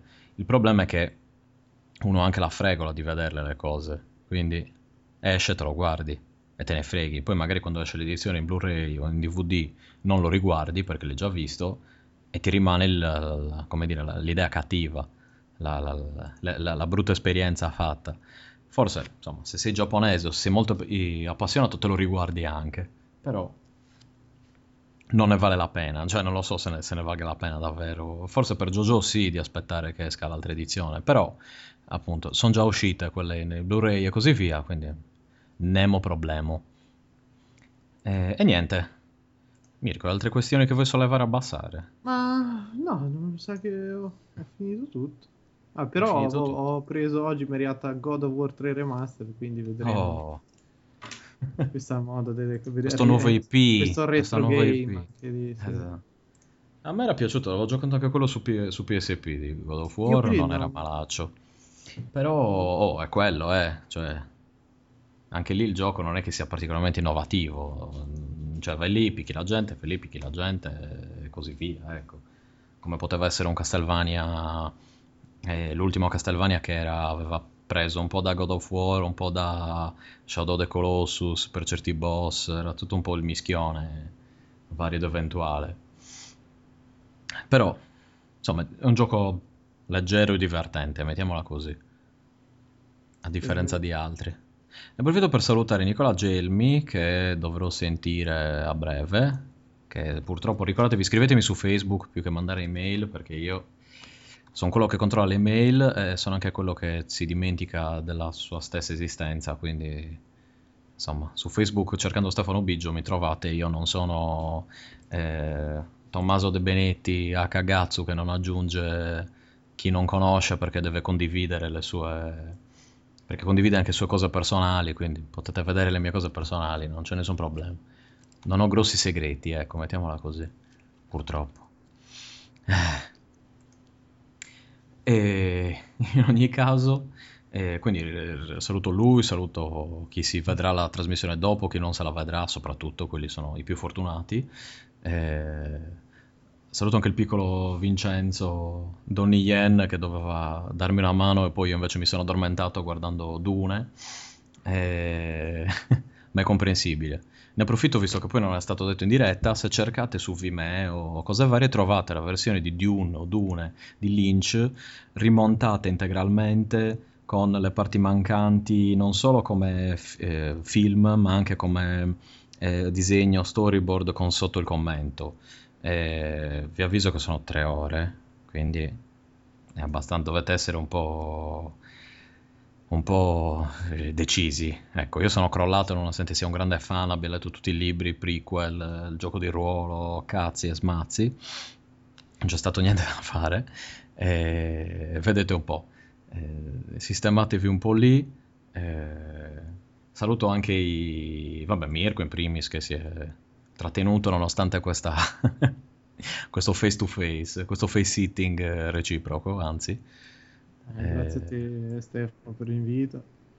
Ci siamo persi forse un po' nel, nei ricordi del, di metà anni 90, ma Beh, è stato, sì, è stato un periodo difficile. Purtroppo due vecchi come noi quando cominciano a parlare delle robe eh, che Ringraziate che non, abbiamo, che non ci siamo fatti la guerra, se no... O che non abbiamo parlato di merendine, perché se, se, se apri il capitolo merendine degli anni 90 è proprio la fine.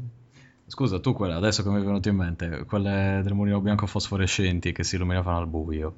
No, io mi, eh, mi ricordo quelle del, del, mulino bianco che, che probabilmente dentro c'erano 10 bottiglie d'alcol etilico che come le aprivi a 4-5 anni venivi investito da sto odore di alcol che tu ubriacava seduta stante e sembravano tutte più, più buone e il mondo più bello probabilmente. Tipo la, fo- eh, sì, la Ford Fiesta, la Fiesta.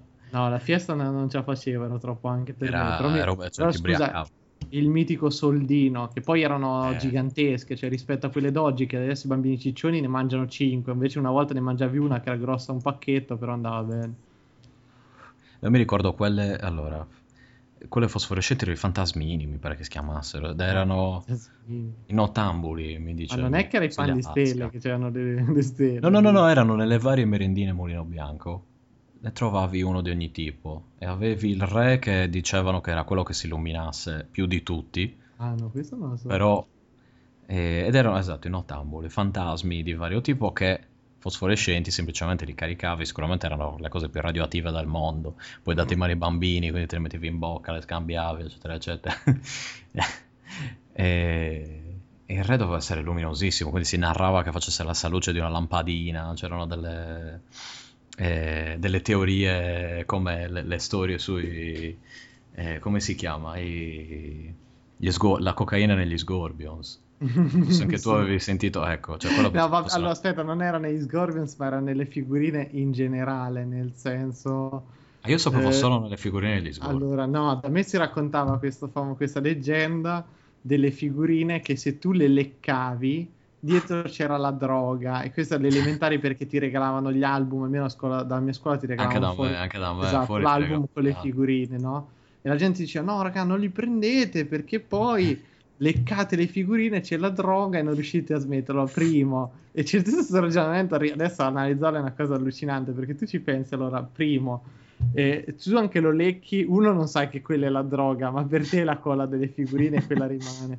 Due, a sei anni, dove cazzo lo vai a comprare? La droga, cioè non è che c'hai un concetto che cazzo di spacciatori di merda ci eh, sono che ti regalano la droga? Ti regalano la droga a bambini di 6 anni. Perché quando cominci non riesci a smettere. È una delle cose più belle che... Ma io mi chiedo, poi, cioè, anche, anche da, da, un punto di vista di, di, investimento, che investimento del cazzo è darle un bambino? Cioè, darle uno di forse 14, 15, 16, forse... Ma non lo so, ma infatti... Non c'ha soldi che... il bambino di 6 anni. esatto. Ho bisogno di... Babbo, dammi soldi per la droga. la droga. È una cosa che mi sono sempre chiesto. non ho mai capito da dove, cioè, sarei curioso di sapere da dove nascono certe Ma secondo me era la cosa che ti dicevano i genitori per evitare di farti di comprare, cioè di prendere quelli dei tizi, perché poi tornavi a casa e dicevi adesso c'è l'album di figurine, comprami le figurine. Sì, e... Sì. Boh. e, quindi, e quindi loro ti dicono no, c'è la droga, non te le posso comprare, perché c'è la droga. Non prenderli neanche, così tu non iniziavi proprio a prendere. sì, ma non, non, credo che c'è. È la consapevolezza della droga che mi lascia. Cioè... Sì, il punto è, è, che magari alle medie dicevi, boh, cioè nel senso, mi, alle medie, alle elementari mi avrebbe stupito comunque la cosa. Dicevo, scusa, ma che cazzo è che ti regala la droga così?